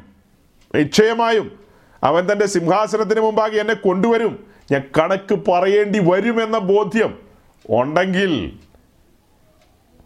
ഇപ്പം നമ്മൾ സഞ്ചരിച്ചു പോകുന്ന വഴിയിൽ നമുക്കറിയാം ഇന്ന സ്ഥലത്ത് ഒരു ചെക്ക് പോസ്റ്റ് ഉണ്ട്. അല്ലെങ്കിൽ അവിടെ ഒരു ട്രാഫിക് ഐലൻഡ് ഉണ്ട്. അവിടെ ട്രാഫിക് പോലീസുകാരനുണ്ട് ഹെൽമെറ്റ് തലയിൽ വേണം. രാജ്യത്തിന്റെ നിയമമാണ്. അവിടെ ചെല്ലുമ്പോൾ ഹെൽമെറ്റ് ഇല്ലാതെ അതിൽ കടന്നു പോകുമ്പോൾ അദ്ദേഹം ആ പോലീസ് ഓഫീസർ ടാറ്റാ വേഗം പോയി ക്ഷേമത്തോടെ മടങ്ങിപ്പോകൂ എന്നൊന്നും ആയിരിക്കില്ല പറയുന്നത്. മോൻ ഇറങ്ങി വരാൻ പറയും. എന്നിട്ട് ഒരു പേപ്പറിൽ കുറിച്ച് തരും. അപ്പം നിയമം പാലിക്കേണ്ടത് വാഹനം ഓടിക്കുന്നവന്റെ ഉത്തരവാദിത്വമാണ് അതുപോലെ തന്നെയാണ് ആത്മീയ ജീവിതത്തിൽ നിയമം പാലിച്ചുകൊണ്ട് പ്രമാണപ്രകാരം സഞ്ചരിക്കേണ്ടത് നമ്മുടെ ഓരോരുത്തരുടെ ഉത്തരവാദിത്തമാണ്. അങ്ങനെ സഞ്ചരിച്ചു കഴിഞ്ഞാൽ അത് നന്മയാണെന്നാണ് ഞാൻ പറഞ്ഞു വരുന്നത്. അതിന് ഞാൻ കൂട്ടുപിടിച്ചത് ആരെയാ? ഓബേദേതോമിനിയ മൂന്ന് മാസമെങ്കിൽ മൂന്ന് മാസം. മറ്റതോ ഇരുപത് കൊല്ലക്കാലം. പ്രയോജനമൊന്നും ഉണ്ടായില്ലെന്നേ മൂന്ന് മാസക്കാലം. ചില ആൾക്കാർ പുതുതായിട്ട് വിശ്വാസത്തിലേക്കൊക്കെ വരുന്ന ആൾക്കാർ അതായത് പരമ്പരാഗത പെന്തിക്കോസൊന്നും അല്ലാതെ മറ്റ് പല മാർഗങ്ങളിൽ നിന്നൊക്കെ വിശ്വാസത്തിൽ വന്ന് ഈ സത്യങ്ങളൊക്കെ മനസ്സിലാക്കി ദൈവത്തെ ഭയപ്പെട്ട് ദൈവവഴിയിൽ നടക്കാൻ തുടങ്ങുമ്പോൾ ദൈവം അവരെ കടാക്ഷിക്കും. അതിനാണ് പുസ്തകത്തിൽ എഴുതിയിരിക്കുന്ന മുമ്പന്മാർ പിമ്പന്മാരും പിമ്പന്മാർ മുമ്പന്മാരും ആകുമെന്ന് പറഞ്ഞിട്ടെന്നാ കാര്യം? പറഞ്ഞിട്ടെന്നാ കാര്യം? ചില സമയത്ത് പെന്തിക്കോസി ജനിച്ചു വളർത്തപ്പെട്ടവരെ പഠിപ്പിക്കാൻ നമുക്ക് നിയോഗം വരും. കാരണം അവരുടെ ജീവിതത്തിലെ സിംഹഭാവവും അവർ ലോകപരമായ കാര്യത്തിന് വേണ്ടി ചെലവഴിച്ചു. അവർ മക്കളെ പഠിപ്പിക്കാനും വിദേശത്ത് അയക്കാനും പിന്നെ പലതിനും പലതിനും പുഞ്ചപ്പാടങ്ങൾക്ക് വേണ്ടിയും ഏലത്തോട്ടത്തിന് റബ്ബർ തോട്ടത്തിനൊക്കെ വേണ്ടി ഉപസിക്കുകയും പ്രാർത്ഥിക്കുകയും ഒക്കെ ചെയ്തു. പോയി. വർഷങ്ങൾ ഇരുപത് കഴിഞ്ഞു. വേദപുസ്തക സത്യങ്ങളെക്കുറിച്ച് പല കാര്യങ്ങളും അറിയാൻ പാടില്ല. ആ സമയത്താണ് രണ്ട് മാസം മുമ്പ് വിശ്വാസത്തിൽ വന്നൊരു സഹോദരൻ. അവൻ ഹൈന്ദവ മാർഗത്തിൽ നിന്ന് വന്നതാ. അവന്റെ അപ്പനപ്പൂപ്പന്മാരായിട്ട് അബ്രഹാമിന്റെ ഇസഹാക്കിന്റെയും യാക്കോവിന്റെയും ഭയമായവനെ ആരാധിക്കുന്നവരൊന്നുമല്ല. പക്ഷെ ഇവൻ ദൈവത്തെ ഭയപ്പെട്ടു.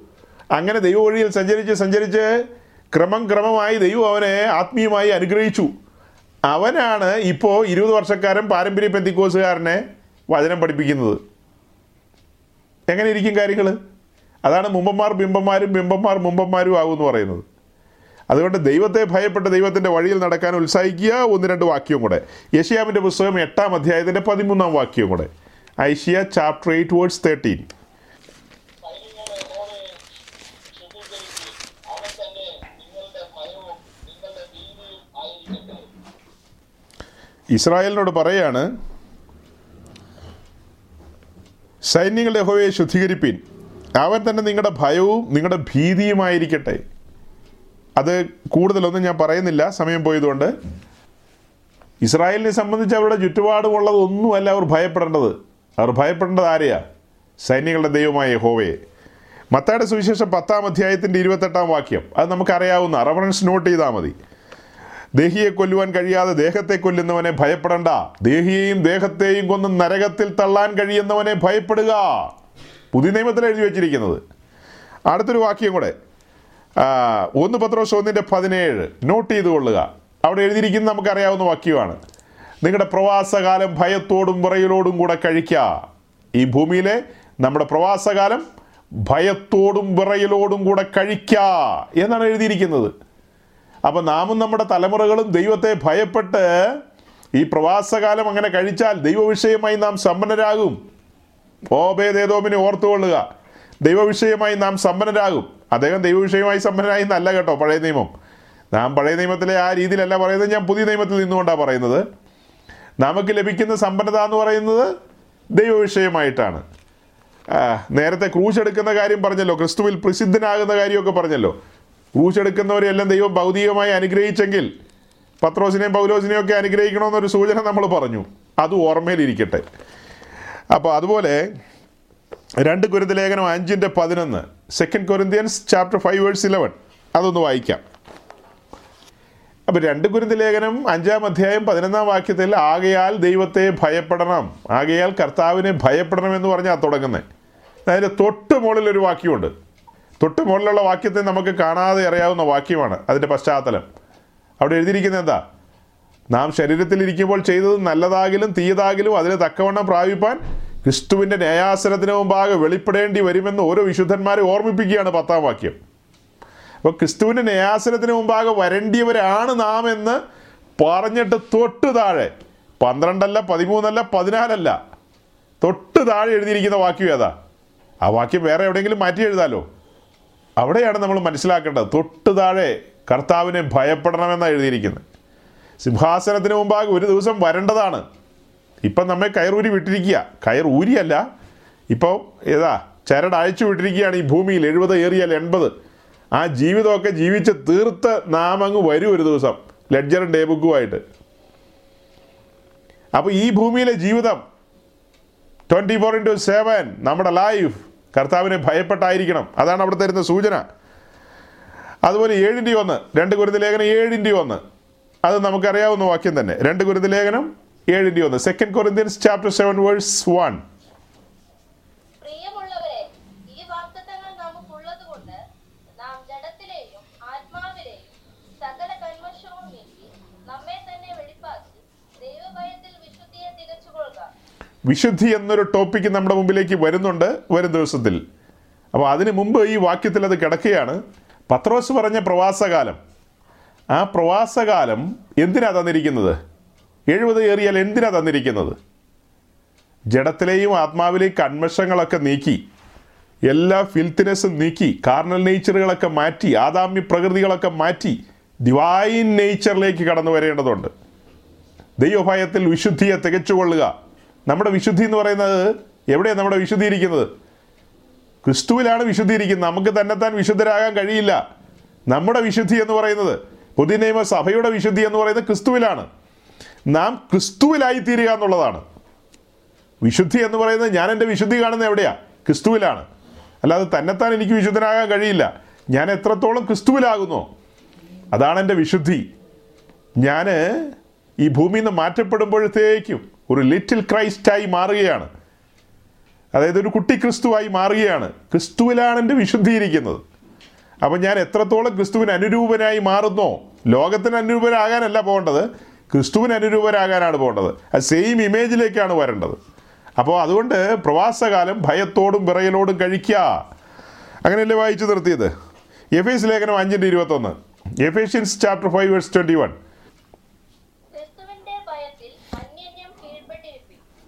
ക്രിസ്തുവിന്റെ ഭയത്തിൽ അന്യോന്യം കീഴ്പ്പെട്ടിരിപ്പിൻ. വിശുദ്ധന്മാർ തമ്മിൽ തമ്മിൽ കീഴ്പ്പെട്ടിരിക്കണം ദൈവഭയത്തിൽ. അത് കഴിഞ്ഞ് ഫിലിപ്പ് ലേഖനം രണ്ടിന്റെ പന്ത്രണ്ട് നമ്മൾ വായിച്ചതാണ്. ഭയത്തോടും വിറയലോടും കൂടെ നമ്മുടെ രക്ഷയ്ക്ക് വേണ്ടി പ്രവർത്തിക്കണം.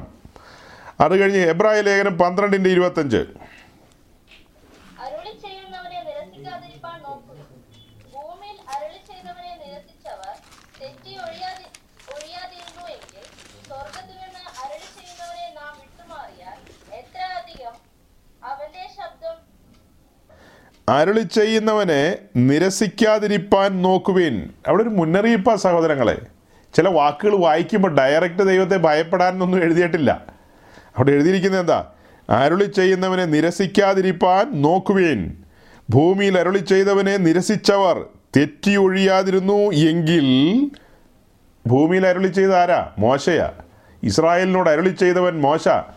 ആ മോശയോടുള്ള ബന്ധത്തിൽ എഴുതിയിരിക്കുന്നത് അരുളി ചെയ്തവനെ നിരസിച്ച് നിരസിച്ചവർ തെറ്റിയൊഴിയാതിരുന്നു എങ്കിൽ സ്വർഗത്തിൽ നിന്ന് അരുളി ചെയ്യുന്നവനെ നാം വിട്ടുമാറിയാൽ എത്രയധികം?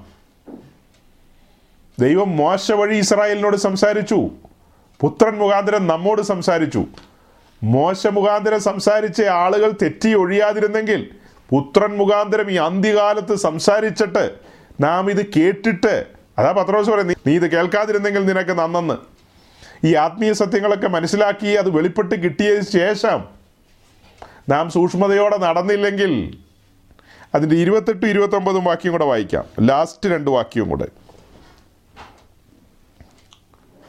ആകയാൽ ഇളകാത്ത രാജ്യം പ്രാപിക്കുന്നത് കൊണ്ട് നാം നന്ദിയുള്ളവരായി ദൈവത്തിന് പ്രസാദം വരുമാറ് ഭക്തിയോടും ഭയത്തോടും കൂടെ സേവ ചെയ്യുക നമ്മുടെ ദൈവം ദഹിപ്പിക്കുന്ന അഗ്നിയല്ല ആകയാൽ ഇളകാത്ത രാജ്യം പ്രാപിക്കുന്നത് കൊണ്ട് നാം നന്ദിയുള്ളവരായി.